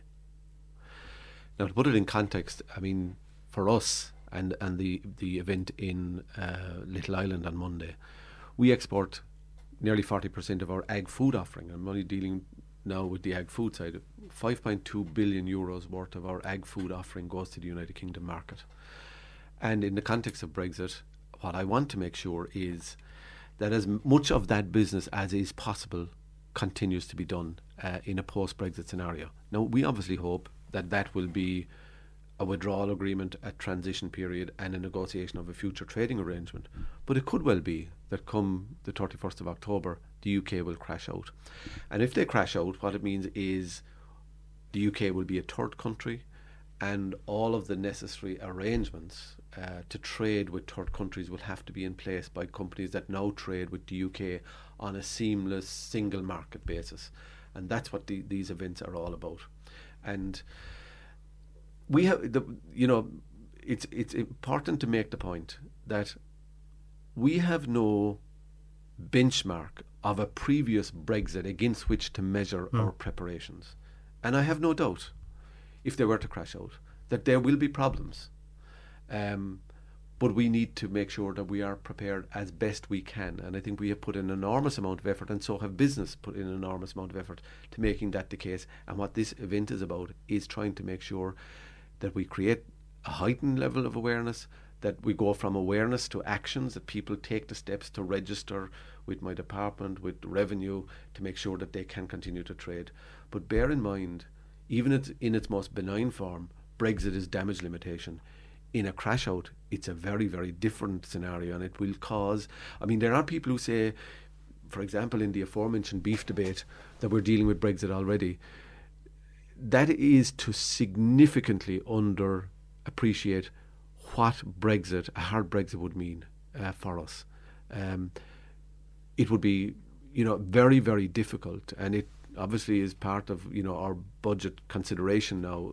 You know the fact that this is now much more likely than it ever has been, mm-hmm. and who knows what will happen in the UK. I've nearly given up myself watching the the minutiae of manoeuvrings in, in, in the House of Commons. What's important now is that we concentrate on the things that we control ourselves, and that we increase our level of awareness. I've no doubt, you know, the big food companies are ready what I'm more concerned about is the SME sector, and in particular the S, the small sector. Yeah, and um, we're getting a lot of when we were in your own hometown in Macroom last week. The big question that came up, and it's coming in here this morning, is, and it might be it's seeming like a simple question, but it's the fact that if we are exporting to other parts of Europe and other countries, and it's going on a ship leaving Ireland, how do we get it to Europe? Is it a case now that ships and will go elsewhere? They'll take a different route. They can't go into UK waters. It's the simple things like this mm. are worrying people, and also the border. If we do have a hard border following whatever happens after the thirty first of October, the movement back and forth, the delays at the border with a, a, particular checks, that will affect what goes on the shelf and that will affect fresh produce, which at the moment is just driving back and forth. Is those simple, small things are, are the concerns we heard from people over the last few weeks? Well, they're neither simple nor small things, unfortunately. I but mean, you don't, you don't I know, they you don't the hear them mentioned a lot. I mean, you hear the big words being being, oh, being thrown out, but you don't hear this spoken I mean, about a lot. These, I mean, these are um, the critical issues. I mean, accessing the rest of the European Union market is so important for us because, okay, we will lose the UK market, the terms under which we currently trade with it. But we do access uh, a lot of the rest of the European Union via the United Kingdom land bridge. And we've been putting in a lot of effort into no- negotiations, say, with the French, the Belgians, the Dutch, and the Danes, because, you know, whether it's from uh, Dover to Calais or other uh, points of disembarkation in the UK to other ports in, in, in mainland Europe, that represents you know a very significant volume of the rest of our agricultural trading with the with, with the European Union, and whereas we would be satisfied that we will be facilitated on the the EU land side of, of, of, of the English Channel, I am worried about the UK's level of preparations, which could see us caught up in tailbacks on, on, on leading into Dover, etc., and, and mm. problems that that would give rise. So, consequently, as well, there's been a lot of talk about switching ferry capacity that would go perhaps direct from Rosslare or Cork to those ports in, in mainland European Union, and I'm satisfied that that facility is there should the UK land bridge not work. The second aspect of what you spoke about was the north-south side and that's you know particularly uh, difficult to resolve. We have to be on the one hand conscious of our obligations to make sure that the border between the North and the Republic doesn't become the back door for substandard produce coming into the single market after the UK leaves. So, for example, the UK could be importing beef from South America or hormone treated beef or chlorine washed chicken from the States. And that could come in to the UK, down through the Irish uh, border, and into mainland European markets. Europe won't stand for that. So we have an obligation to protect the integrity of the single market to make sure our border isn't porous. We also have the competing imperative that we don't undermine the Good Friday Agreement. And we are in detailed, and my department is in detailed negotiations with the Commission on this issue. Um, it's complex. The Commission equally understands the imperative, the twin imperatives of the protecting the single market and protecting uh, the Good Friday Agreement. There won't be a hard border infrastructure if the UK crashes out. But bear this in mind if the UK crashes out and it comes knocking on our door to talk about a future trading relationship, the first thing they will have to deal with is the Irish border, is the financial settlement, uh, is citizens' rights.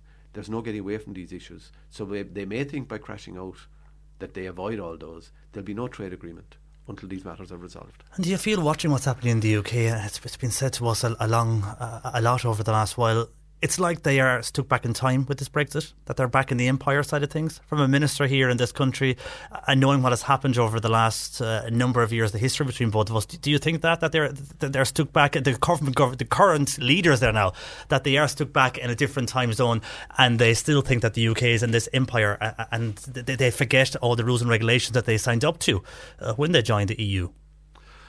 Well, look. Um, first of all, the UK is not a homogenous uh, entity. I mean, there are many different views, and even in the in, in the House of Parliament, in the House of Commons, there are many different views, and in fact, a majority view against leaving the European Union at mm. all. Um, so I'm not going to get into name calling uh, or, or, or, or that, but it's a very complex political dynamic. It is clear that there is um, serious fractures politically within parties and within broader society now in the UK. And I think that's perhaps um, the reason why many previous prime ministers up to David Cameron decided that this was not an issue that really should be revisited. Um, but we are where we are.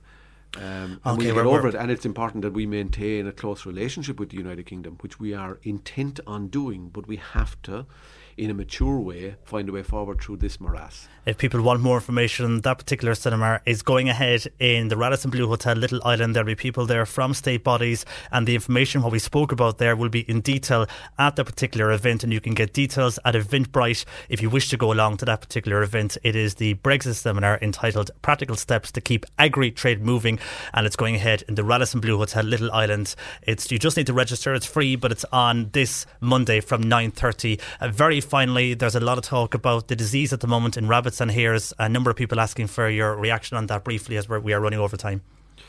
Well, it's really problematic, um, and I know uh, there's a lot of engagement between the Parks and Wildlife Service, my own department, and the Department of Arts, Heritage, and the Gaeltacht uh, on the issue.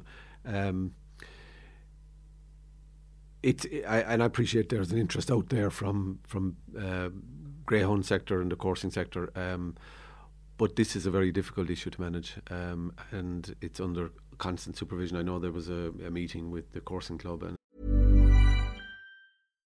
one size fits all seemed like a good idea for clothes. Nice dress. Uh, it's a it's a t-shirt. Until you tried it on. Same goes for your health care. That's why United Healthcare offers a variety of flexible, budget friendly coverage for medical, vision, dental, and more. So, whether you're between jobs, coming off a parent's plan, or even missed open enrollment, you can find the plan that fits you best. Find out more about United Healthcare coverage at uhc.com. That's uhc.com.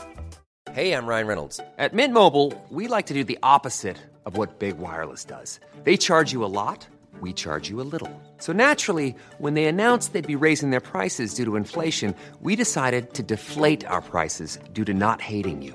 That's right. We're cutting the price of Mint Unlimited from $30 a month to just $15 a month. Give it a try at mintmobile.com slash switch. $45 up front for three months plus taxes and fees. Promo for new customers for limited time. Unlimited more than 40 gigabytes per month. Slows. Full terms at mintmobile.com. There's never been a faster or easier way to start your weight loss journey than with PlushCare PlushCare accepts most insurance plans and gives you online access to board-certified physicians who can prescribe FDA-approved weight loss medications like Wegovy and Zepbound for those who qualify. Take charge of your health and speak with a board-certified physician about a weight loss plan that's right for you. Get started today at plushcare.com slash weight loss. That's plushcare.com slash weight loss. plushcare.com slash weight loss. And uh, the happened earlier this week, we continue to monitor it. Okay, Michael, thank you for joining us uh, this morning in studio. That is Minister for Agriculture, Michael Creed. C103, and a lot of calls and comments in following uh, our discussion with the Minister for Agriculture, who joined us in studio, Michael Creed, on a various number of topics that he spoke to us on. First of all, can I say hi to Tom in Youghal? Tom did ring uh, regarding the TAMS grant approval for people who want to buy slurry tanks. He says there is only a fraction of the money being spent. He's waiting for uh, the grant since July. Tom, we have put that details to um, the, the minister, and they're looking into that for you, and they will look into what is happening with that particular, um, in, in general, just the overall uh, grant approval with TAMS. Uh, so we did raise that particular point off here. Uh, just on the issue, though, that people were raising regarding planting trees and the fact that some feel uh, that in rural areas now there's a move away from the uh, traditional farm of dairy, and a lot more farmers now are moving to planting trees. Uh, but some feel they can't plant trees. On that, uh, a texter here is saying, My brother cannot plant trees on his farm, farm, even as the minister is discussing the alternatives and how we should get around the carbon climate situation at the moment.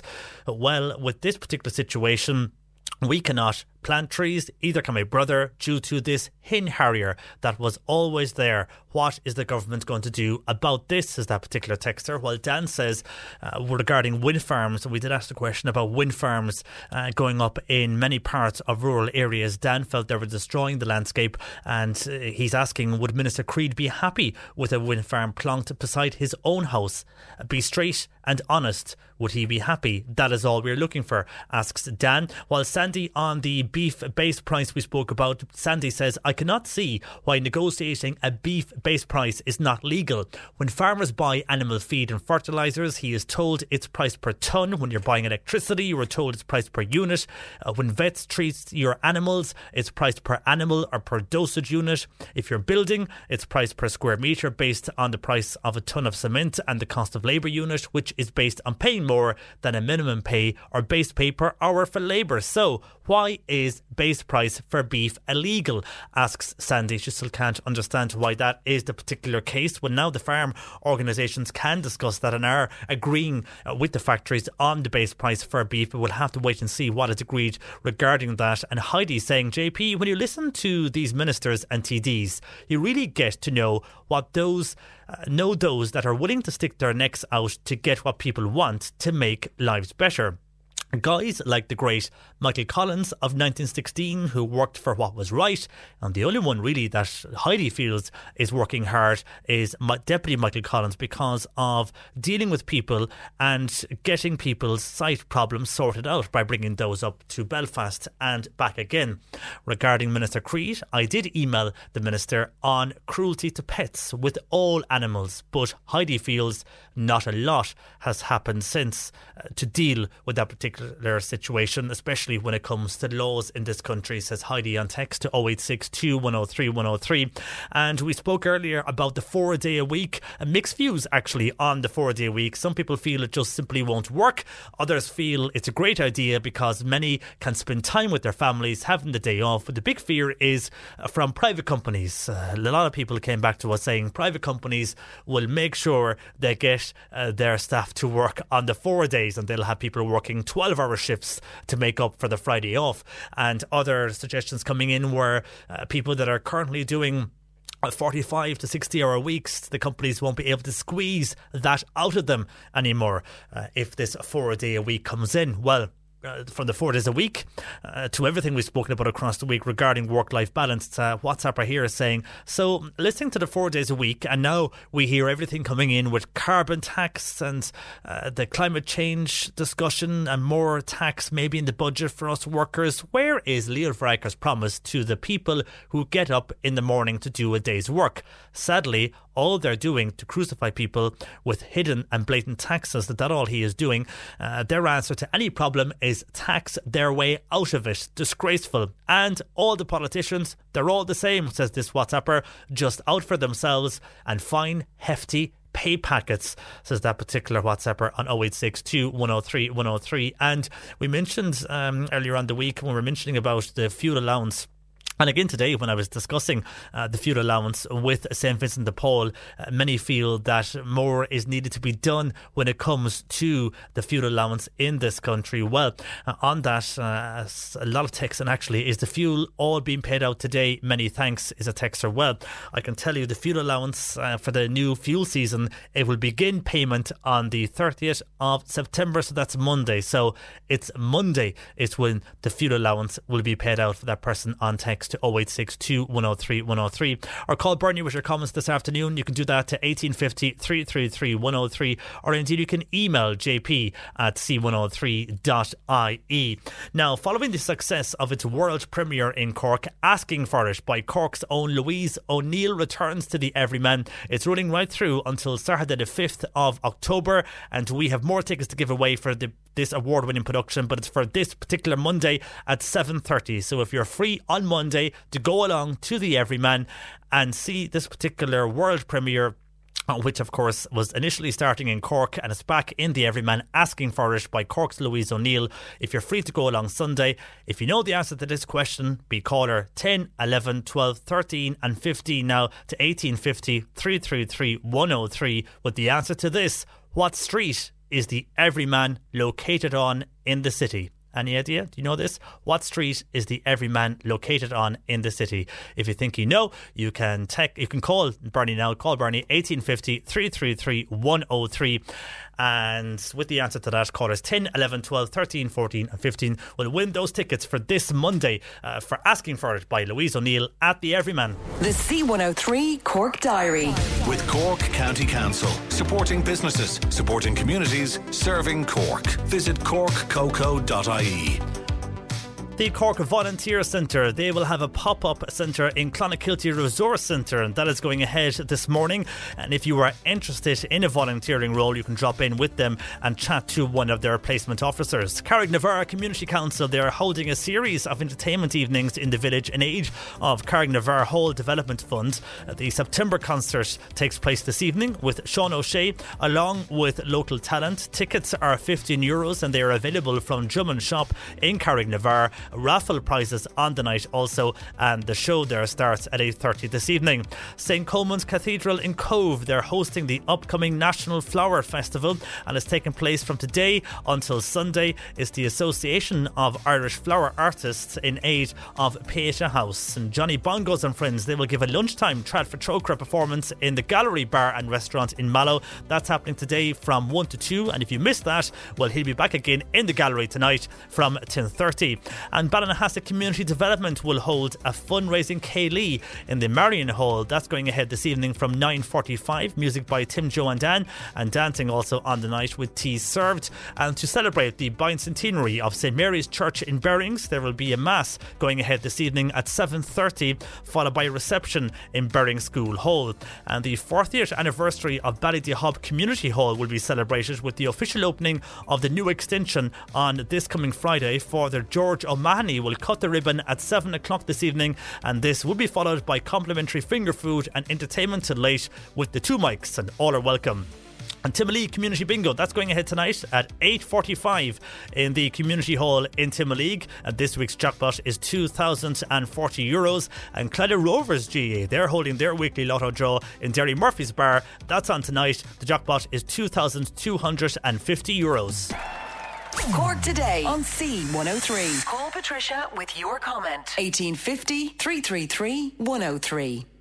And we're still receiving a lot of calls on the primetime programme last night, but in particular to how we deal with sentencing in this country. And are we strict enough when it comes to uh, justice and laws and that type of thing in this country? When you see what examples we got yesterday, uh, and this was coming in uh, when we spoke to Sally Hanlon, and she's involved uh, in looking after people who are after suffering crime in this country and who are victims of crime and who go through uh, the awful aftermath of being a victim of crime. And if they are going to court, many of the time when they go to court uh, and they're in a courthouse, uh, what Sally and others noticed are the people that are being brought up before the court have been there a few months beforehand. They may have been in jail already. They're out after a few months and they look at the whole justice system as kind of a joke.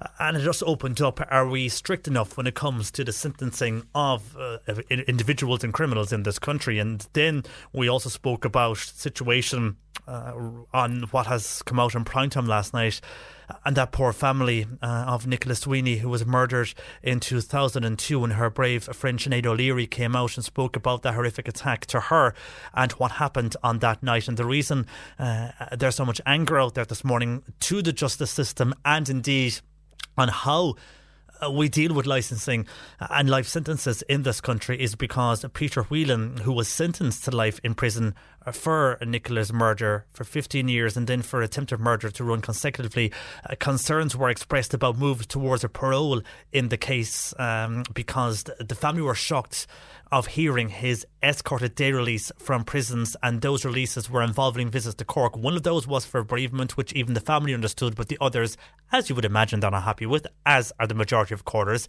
People have mixed views on what to do and how should we deal uh, with those sentences and if life does mean life. And the majority of callers are saying that life means life. Uh, John going on text, well, life should mean life. Why do we let people out after 14 years, after 25 years for good behaviour in prison? That should not be allowed. If someone is behaving well in prison, so be it. I'm delighted for them. Uh, but they cause wreck when they were in the real world. No, life should mean life. Um, Magella Singh, I was disgusted to hear uh, what is happening to that particular sentence after that man uh, murdered that beautiful young girl uh, a number of years ago. That young girl, Nicola, uh, Nicola Sweeney and to think of her friend speaking out bravely because of what is happening with this sentence, I felt so f- sorry for her mother, says Magella. While Patrick and Bandon says that those type of people should get a lethal injection straight away. They have no place in society and they cost the taxpayer a fortune to keep them in luxury, uh, says Patrick, in relation to the whole uh, idea of sentencing and people who do wrong, like murder, and don't carry out the full sentence and basically life meaning life when it really means it can, it can mean a, number of years, but it doesn't mean life as we have known. And a lot of people are arguing that this morning on text. Well, Margaret in Crookstown says prime time was very sad to see last night, but the family of that man who committed the crime must be feeling awful. We should keep them in our prayers as well, says Margaret in Crookstown. Some of your comments regarding that particular uh, programme last night. And on farming and farms, uh, Eric is a farmer in East Cork. He says, I grow vegetables. There are no support for the horticultural industry. The beef and dairy farmers get single farm, area aid, reps, all of this. But we don't get that in our industry. The minister needs to uh, change this to make it a level playing field. And Joe in Mallow, this is to do with dog fawning, completely different topic. Uh, and Joe uh, is at the graveyard in St. Gobnait's in Mallow at the moment, and he says a lady has come in with three dogs and has let them run around the graveyard.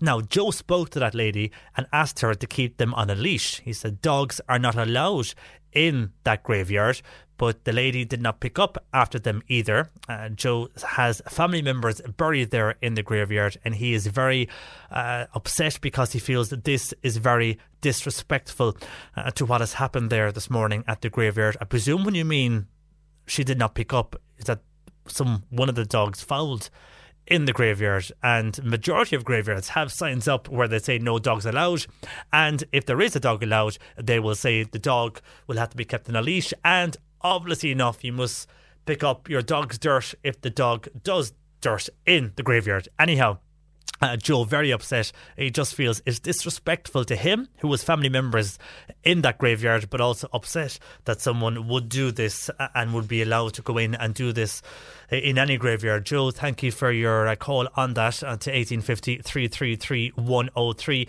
And you can text 0862 103 103. And a lot of, still a lot of people coming in regarding the issue of sentencing. Uh, for example, a WhatsApper here saying life should be life for first degree murder. Um, obviously, some people are, are born maybe as a psychopath or a sociopath, I wonder if they have been psychologically assessed and if they have done that to this particular person to make sure if he is still a threat to society. On text, I want to bring you the winners though of our competition. This is Asking for It by Cork's own Louise O'Neill. It's in the Everyman until next Saturday, the 5th of October. We had tickets to give away for Monday's show. We asked you what street is the Everyman located on in the city, and you gave us the correct answer. The street is, of course, MacCurtain Street. Well done, MacCurtain Street being the answer. And well done to Mary Jolly in Ovens. Hi to Mary Birch in Youghal, Anna Riley in Whitechurch, Maura Roach in Banteer, and Katrina O'Driscoll in Ovens. You're all heading off to that particular show Asking for it by Louise O'Neill in the Everyman. You're going there on Monday night. It starts at 7.30 and it runs at the Everyman until the 5th of October. If you want more information, go to their website, everymancork.com. And on WhatsApp and on text, I've got a few people asking the same question. And uh, this is, the, this is the, the bulk of it, saying, Hi, I just want to ask you about a phone call that I keep getting from time to time. I don't know if it's a scam or not. Uh, the number the texter and WhatsApper have given us is an, a, UK number 0044 and the code is 190. But there's no name, only an address when I look for the number, and it's in Worthing in England. Anybody else getting the same calls? And WhatsApp are saying the same thing, but saying these callers, whoever they are, aren't leaving a voicemail, which is making me suspicious because if it was someone in the UK or something I bought online that was meant uh, to be delivered or was delayed, which I am not, but if it was, they would always leave a message. So, what is happening with these phone calls? Anybody else getting them? Well, I have two people got them already, and I have done a search with this uh, and it is, uh, you're right, it is a UK number coming from the UK. It is a Worthing uh, postcode in the UK as well. And that particular number you uh, have text into us. Uh, there is a few various numbers coming in though um, of that particular number, but one of them that has been texted into us has been reported in the UK for harassment calls. Now, I don't know what type. Is it one of those you know, broadband calls saying that your broadband's gone down and we will try and help you. One of those uh, scam calls. Is it the Microsoft computer scam calls? I'm not too sure what type of call it is, uh, but in the UK, anyhow, uh, one of the numbers we've got here has been record, uh, reported as a harassment call. So I would say on that one, uh, maybe just don't answer it uh, and leave it alone. Don't ring it back because sometimes with these particular scams, it's when people ring them back, you're ringing an actual premium line, and while you think you're just ringing a normal number, it's costing you a fortune when you get your bill in or your credit, you realise you're down in credit and you could be charged up to three or four euros in your bill. So be careful of that. But from what we're hearing on that particular number that people have text in, and especially the, the person on text, uh, the number you have is clearly the number in the UK that has been reported for harassment. So I would not uh, answer that particular number, but any number with 00441903, that's the code. Just be careful of it. There's a few different variations in the number, but the majority of them are being reported as harassment calls. So take note of that. Not too sure what the scam is. Uh, the callers don't know because they didn't answer, but be careful if you are receiving that. And Jerry is something I mentioned earlier on in the show, and this is how the Green Party are ex- want anyhow to extend the hours on Patrick Street's private car ban. At the moment, the ban is from uh, three o'clock until six thirty, but the Greens want to move back the time to twelve noon, which would mean from twelve noon until six thirty, no cars would be allowed drive down Patrick Street. Obviously, taxis are allowed and buses, but no private cars. On that, Jerry says, What now? Our city is congested enough for us commuters who drive to and from work from county areas. We are usually uh, delayed in traffic in the evenings by 45 minutes, and I think a lot of this is because of what has happened on Patrick Street by closing off the street. What is next? At the moment, the quays are jammed, and the area around the Elysian is jammed every evening. So if Patrick Street is to close earlier, will the whole city be gridlocked? And if I hear one more person asking about public transport, I will lose it. There is no public transport. Buses are late because they can't move around the city because of the traffic. So if you're waiting for a bus and it's late, your employer can't keep excusing you for late buses. And then, what other form of transport have we in Cork? None. Maybe if you're lucky enough to be living in Cobh, Carrigtwohill, those areas with the trains, that might work, but it won't work for all. It's a disgrace, and if they move the time on the ban, it will create more hardship for those in the city. Uh, that's what Jerry feels, anyhow, a commuter to work, and feels that this new idea, the ban is bad enough for traffic, according to Jerry and he feels moving it back to 12 noon, the ban, the PANA ban on Patrick Street, uh, that it would cause more hassle uh, again. So uh, we will have to wait and see if they do that or not. Not too sure. It's only a proposal at the moment. Uh, and will it cause more traffic chaos? A lot of people think the current situation is causing chaos. And if they do that, will it cause chaos across the day, as in more traffic? And it's evident to see there is more traffic on our roads. Anyhow, Jerry, thank you for that. Uh, to Bernie on 1850 333 103. You can call Bernie or indeed text 0862 103 103. On the way, though, we're going to the movies with Mark next. Cork today on C103. Text or WhatsApp Patricia with your comment. 0862 103 103. And Mark Malone joins us for our movie review. Good afternoon to you, Mark. Hi, John Paul. Now, you went along and you saw Rambo. It's back again. This is The Last Blood. First of all, here is the trailer. Rambo was the best with guns, with knives, with his bare hands. I had a family that I never thought I'd have. Uncle John! Until they took her. You started this. I'll end it. I'm gonna tear you apart. That's the trailer for Rambo Last Blood. And myself and Bernie were asking earlier on, I wonder, is Sylvester Stallone in this? And he is.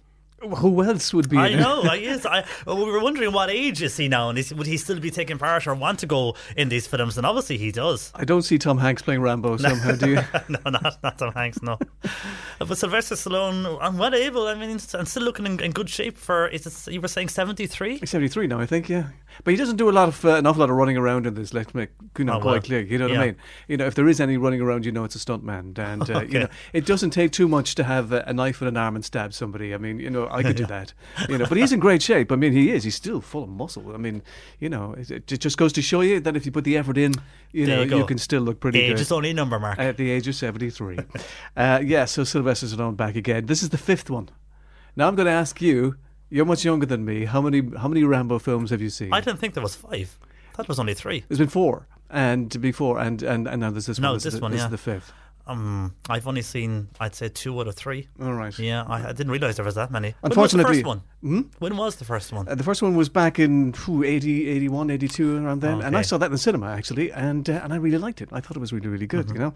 Uh, he Basically, he was this kind of Vietnam kind of veteran coming back to the States and basically not being treated very well. And then he has kind of this domestic war. And uh, with the second one, he decided to rewrite history. He went back into Vietnam to kind of rescue American prisoners of, of war that were remaining there. Then he rewrote uh, history again in Rambo 3 by uh, teaming up with the Mujahideen because then in that film the it was the Russians who were the bad guys in this. And in Rambo simply named Rambo. This one was I think around 2008 uh, he went to Burma which is now Myanmar uh, to take on the Burmese army and uh, single-handedly and uh, he did so and and and won. And so here he is now again. I mean it is extraordinary that he's still making these things but then you know he is the king of the sequels really. And you know with the Rocky movies at least you know the Creed movies were really good and, and the last Rocky movie wasn't bad. Uh, but here we are. I mean you know this is where he finally trips up because every time he's making these movies and they turn out to be pretty good you are kind of surprised when I heard that there was going to be another Rambo film I just think no because I do remember sitting and watching the Rambo film back in 2008 and just thinking why am I sitting in the cinema? Why am I watching this stuff? Because politically of course it was completely unacceptable. You know what I mean? All this kind of Yeah. flat wigging kind of nonsense. So this time the bad guys are the Mexican cartels because um, He's living close to the um, American border. Uh, he has a, an, um, um, a niece uh, who he lives with, and she decides to go over the border to Mexico. He says, "Look, I don't want you to go there because they're a bad man there." Uh, of course, your first, your next thought is, "Well, that's taken, isn't it?" That's where Liam Neeson was able to see into the future and know that his daughter was going to go to Paris and was going to be kidnapped and uh, sold as a sex slave. Even though you know billions of people go to Paris every year and of course uh, have lovely holidays and nothing happens. And so he says, "Look, I don't want you to go because uh, something bad's going to happen." and she does, and she's get uh, kid- kidnapped by the cartels. So he decides then to to to, to go uh, in and rescue her. And as you'd expect, uh, lots of blood is let, and there is lots of guns and violence and and bombings. Because at the start of the film, we know that uh, he has um, he has built all these tunnels underneath his house. These tunnels are you know twelve feet high, and he's done them all by himself. And you're like, no, you haven't. No, no man could possibly do that. But this is Rambo. This is Rambo. Yeah. So because uh, then because he's of course booby trapped the whole place, you know, look, the last twenty minutes is going to be the battle in these tunnels because of course in Vietnam he was one of those kind of tunnel guys. And look, the thing is that they had a lot of problems with this. Um, certainly when they showed it to audiences, audiences weren't best pleased. Uh, they went back and um, they did a lot of reshoots, uh, and at the last move, at the last minute, they decided to cut the film right down. So there's an awful lot taken out of this film.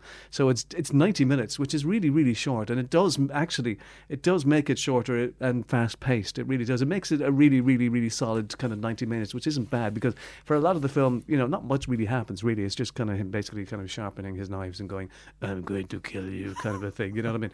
And some of the violence when it does happen is quite, you know, because it did get an R rating in the states, which I think is about 15 here, and uh, it um, and there are times when you think, "Wow, okay, you know, they've stepped up the the violence here." But then again, that's what people want. You know what I mean? I mean, the thing is, is that there have been critics, obviously, who say, look, it's a load of old rubbish. But when you think about it, when you think of the, the, people who are going to go and watch a, a, Rambo movie, they're going to get exactly what they want. That's what they want. And you know what you're going to get when you're going to watch Rambo. Exactly, and you get it. And, uh, yeah. and you know, um, the weird thing, though, because they cut so much out of it, and because they were editing right up to the last minute when they released mm. the film, they'd already released the trailer. So actually, when I watched the trailers and I then watched the film, I'm thinking, well, where's that scene I saw in the trailer? So keep oh. that in mind. If you see the trailer, okay. You will see you will see stuff in the trailer that you're not going to see in the film. And also, there is an after credit sequence which does explain a lot, by the way, and just keep that in mind. So I, stay in the cinema. Because I was going to leave, mm. and and I noticed people weren't, and I looked around, and I, I actually got on my phone, and, and I realized, and I looked it up, and I said, oh, there's an after credit sequence, and I went, all oh, okay, so that's uh, so that's really important. So don't rush out when the credits roll. Yeah, yeah, exactly. So Jared, first of all, on text says, saw Rambo, quite good, very entertaining. Has an 18 cert for a reason, though, says Jared. That's 18. Yeah, and Liam uh, says, uh, great film. Agree with Mark about Rambo, uh, but yeah, some parts the violence took me by surprise. there is one scene, all right, where you just think, "Whoa!" and it's kind of something that you don't really see very often. But uh, yeah, look, exactly. Look, if you're a fan of Rambo, you'll know and you'll want uh, exactly what you see here. Ninety minutes of this stuff. Uh, if uh, you know, if you like Tolkien, um, which we'll talk about in a couple of seconds, yeah. you might not like Rambo particularly. All right. Well, out of ten, what would you give Rambo? Do you know? I, I have to say I was entertained by it, and uh, you know, even though it's nonsense, I still give it seven. Seven, that's good. Yeah. So seven out of ten for Rambo: Last Blood in the cinemas now. Uh, Sylvester Stallone still entertaining. Uh, well done to him. Now, Tolkien, you mentioned there. That's the DVD uh, you got, uh, and it's also available on streaming. Just tell us about this, uh, Tolkien. It's Tolkien. Oh, Tolkien, is it? And for okay. some reason, yeah, I've always said Tolkien. I, I would think have. it's Tolkien. Everybody it's, says Tolkien. And it's spelled like that, but Tolkien. Tolkien, yeah. They make uh, an, a number of references to this in the film just to make sure that everybody in future will know it. It's a bit like the comet, which started off as Halley's oh. comet, and then it became Halley's comet. And then yeah. and then somebody said, oh, no, it's Hawley's. Was it Hawley's now? It, yeah, apparently so. Uh, so uh, Tolkien here, yeah, played by uh, Nicholas Hoult. So what this does is, uh, we know Tolkien, Lord of the Rings, The Hobbit, and so on. Mm. And um, this basically kind of concentrates on kind of the first kind of 25 years of his life, uh, you know, uh, from a young boy going to college and then going to war and then getting the ideas of uh, these extraordinary books uh, written by this extraordinary man. And uh, so when we see uh, the two young boys, uh, Nicholas Hoult uh, and his brother, uh, very early on, uh, their father has passed away. They're being looked after by their mother. They live in this kind of idyllic kind of English countryside pre the First World War. And then, unfortunately, she says, "Look, we're going to lose the house because you know the father has passed away. We then we now have got to move to industrialised Birmingham." And the boys aren't particularly very pleased. She passes away soon after that. She dies rather young, so the boys are left orphaned. luckily, Colm Meaney, as Father Francis uh, kind of takes them under his wing and asks Pam Ferris, who's this very, very well off rich woman uh, in the area, to um, adopt the boys and look after them and sponsor them, basically. And she does so, and she's got so much money, they do go to the best school. So, what could have been kind of an extraordinary, kind of a sad kind of story uh, ends up, in fact, these boys having this extraordinary lifestyle and this extraordinary um, um, education. And from there, from kind of what, I don't know how, how they would reference primary school, he then goes to Oxford University. And then he meets up with a group of uh, young men, super intelligent, who are into poetry and they're into writing and they're into all this kind of stuff. And uh, with these boys, and he be- begins to kind of develop this extraordinary imagination. And one of the criticisms of the film, in fact, is that it's done in a kind of a really kind of a clunky way. So here he is with these this, this group of young boys. So therefore, it's like a fellowship. But at no stage do they say the word fellowship. You know, when he's on the battlefront, you know, he he, he gets visions of kind of dragons um, and and beasts um, uh, on uh, uh, uh, on the battlefield, and people say, oh, well, there's Mordor, and people say that that's done in a really clunky, clunky and kind of kind of patronising way. And I didn't find that at all. In fact, when I was watching it, I thought it was really really done very well because at no stages you get that kind of exposition, that kind of thing. Okay, this is what's happening now. He falls in love with uh, Lily Collins, so therefore he has to find a ring uh, so that uh, you know he can ask her to marry him. And but it's done in a beautiful. I think I think they, they, they kind of skirted all of that beautifully with beautiful writing. Uh, the film is actually written by uh, David Gleeson, who's from Limerick, and uh, and Stephen Beresford. And I think they did it really really well. And I thought it was really romantic and sweet. And a lot of people kind of said it was very very boring. I didn't find that at all.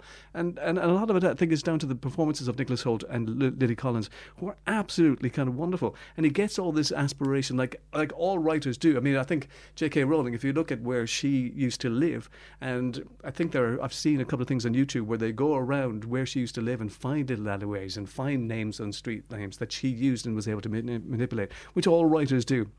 And if you like films like maybe The Imitation Game or The Theory of Everything, which were films which are kind of similar to this, I think you will like this very, very much, much indeed. You know, Oxford at the time in the early 30s is beautifully kind of reimagined. Uh, I thought it was lovely. And even though it's very slow moving, it's beautifully done. And I really liked it. I, I don't understand why people didn't. And it gives people into an insight in how the whole, like Lord of the Rings and, and those books, how they all came together. Well, yeah, I mean, we all take inspiration from everywhere, and so he Mm-hmm. took his information from these boys that he, he hung around with, the war, of course, and to uh, p- produce these extraordinary books. Out of 10?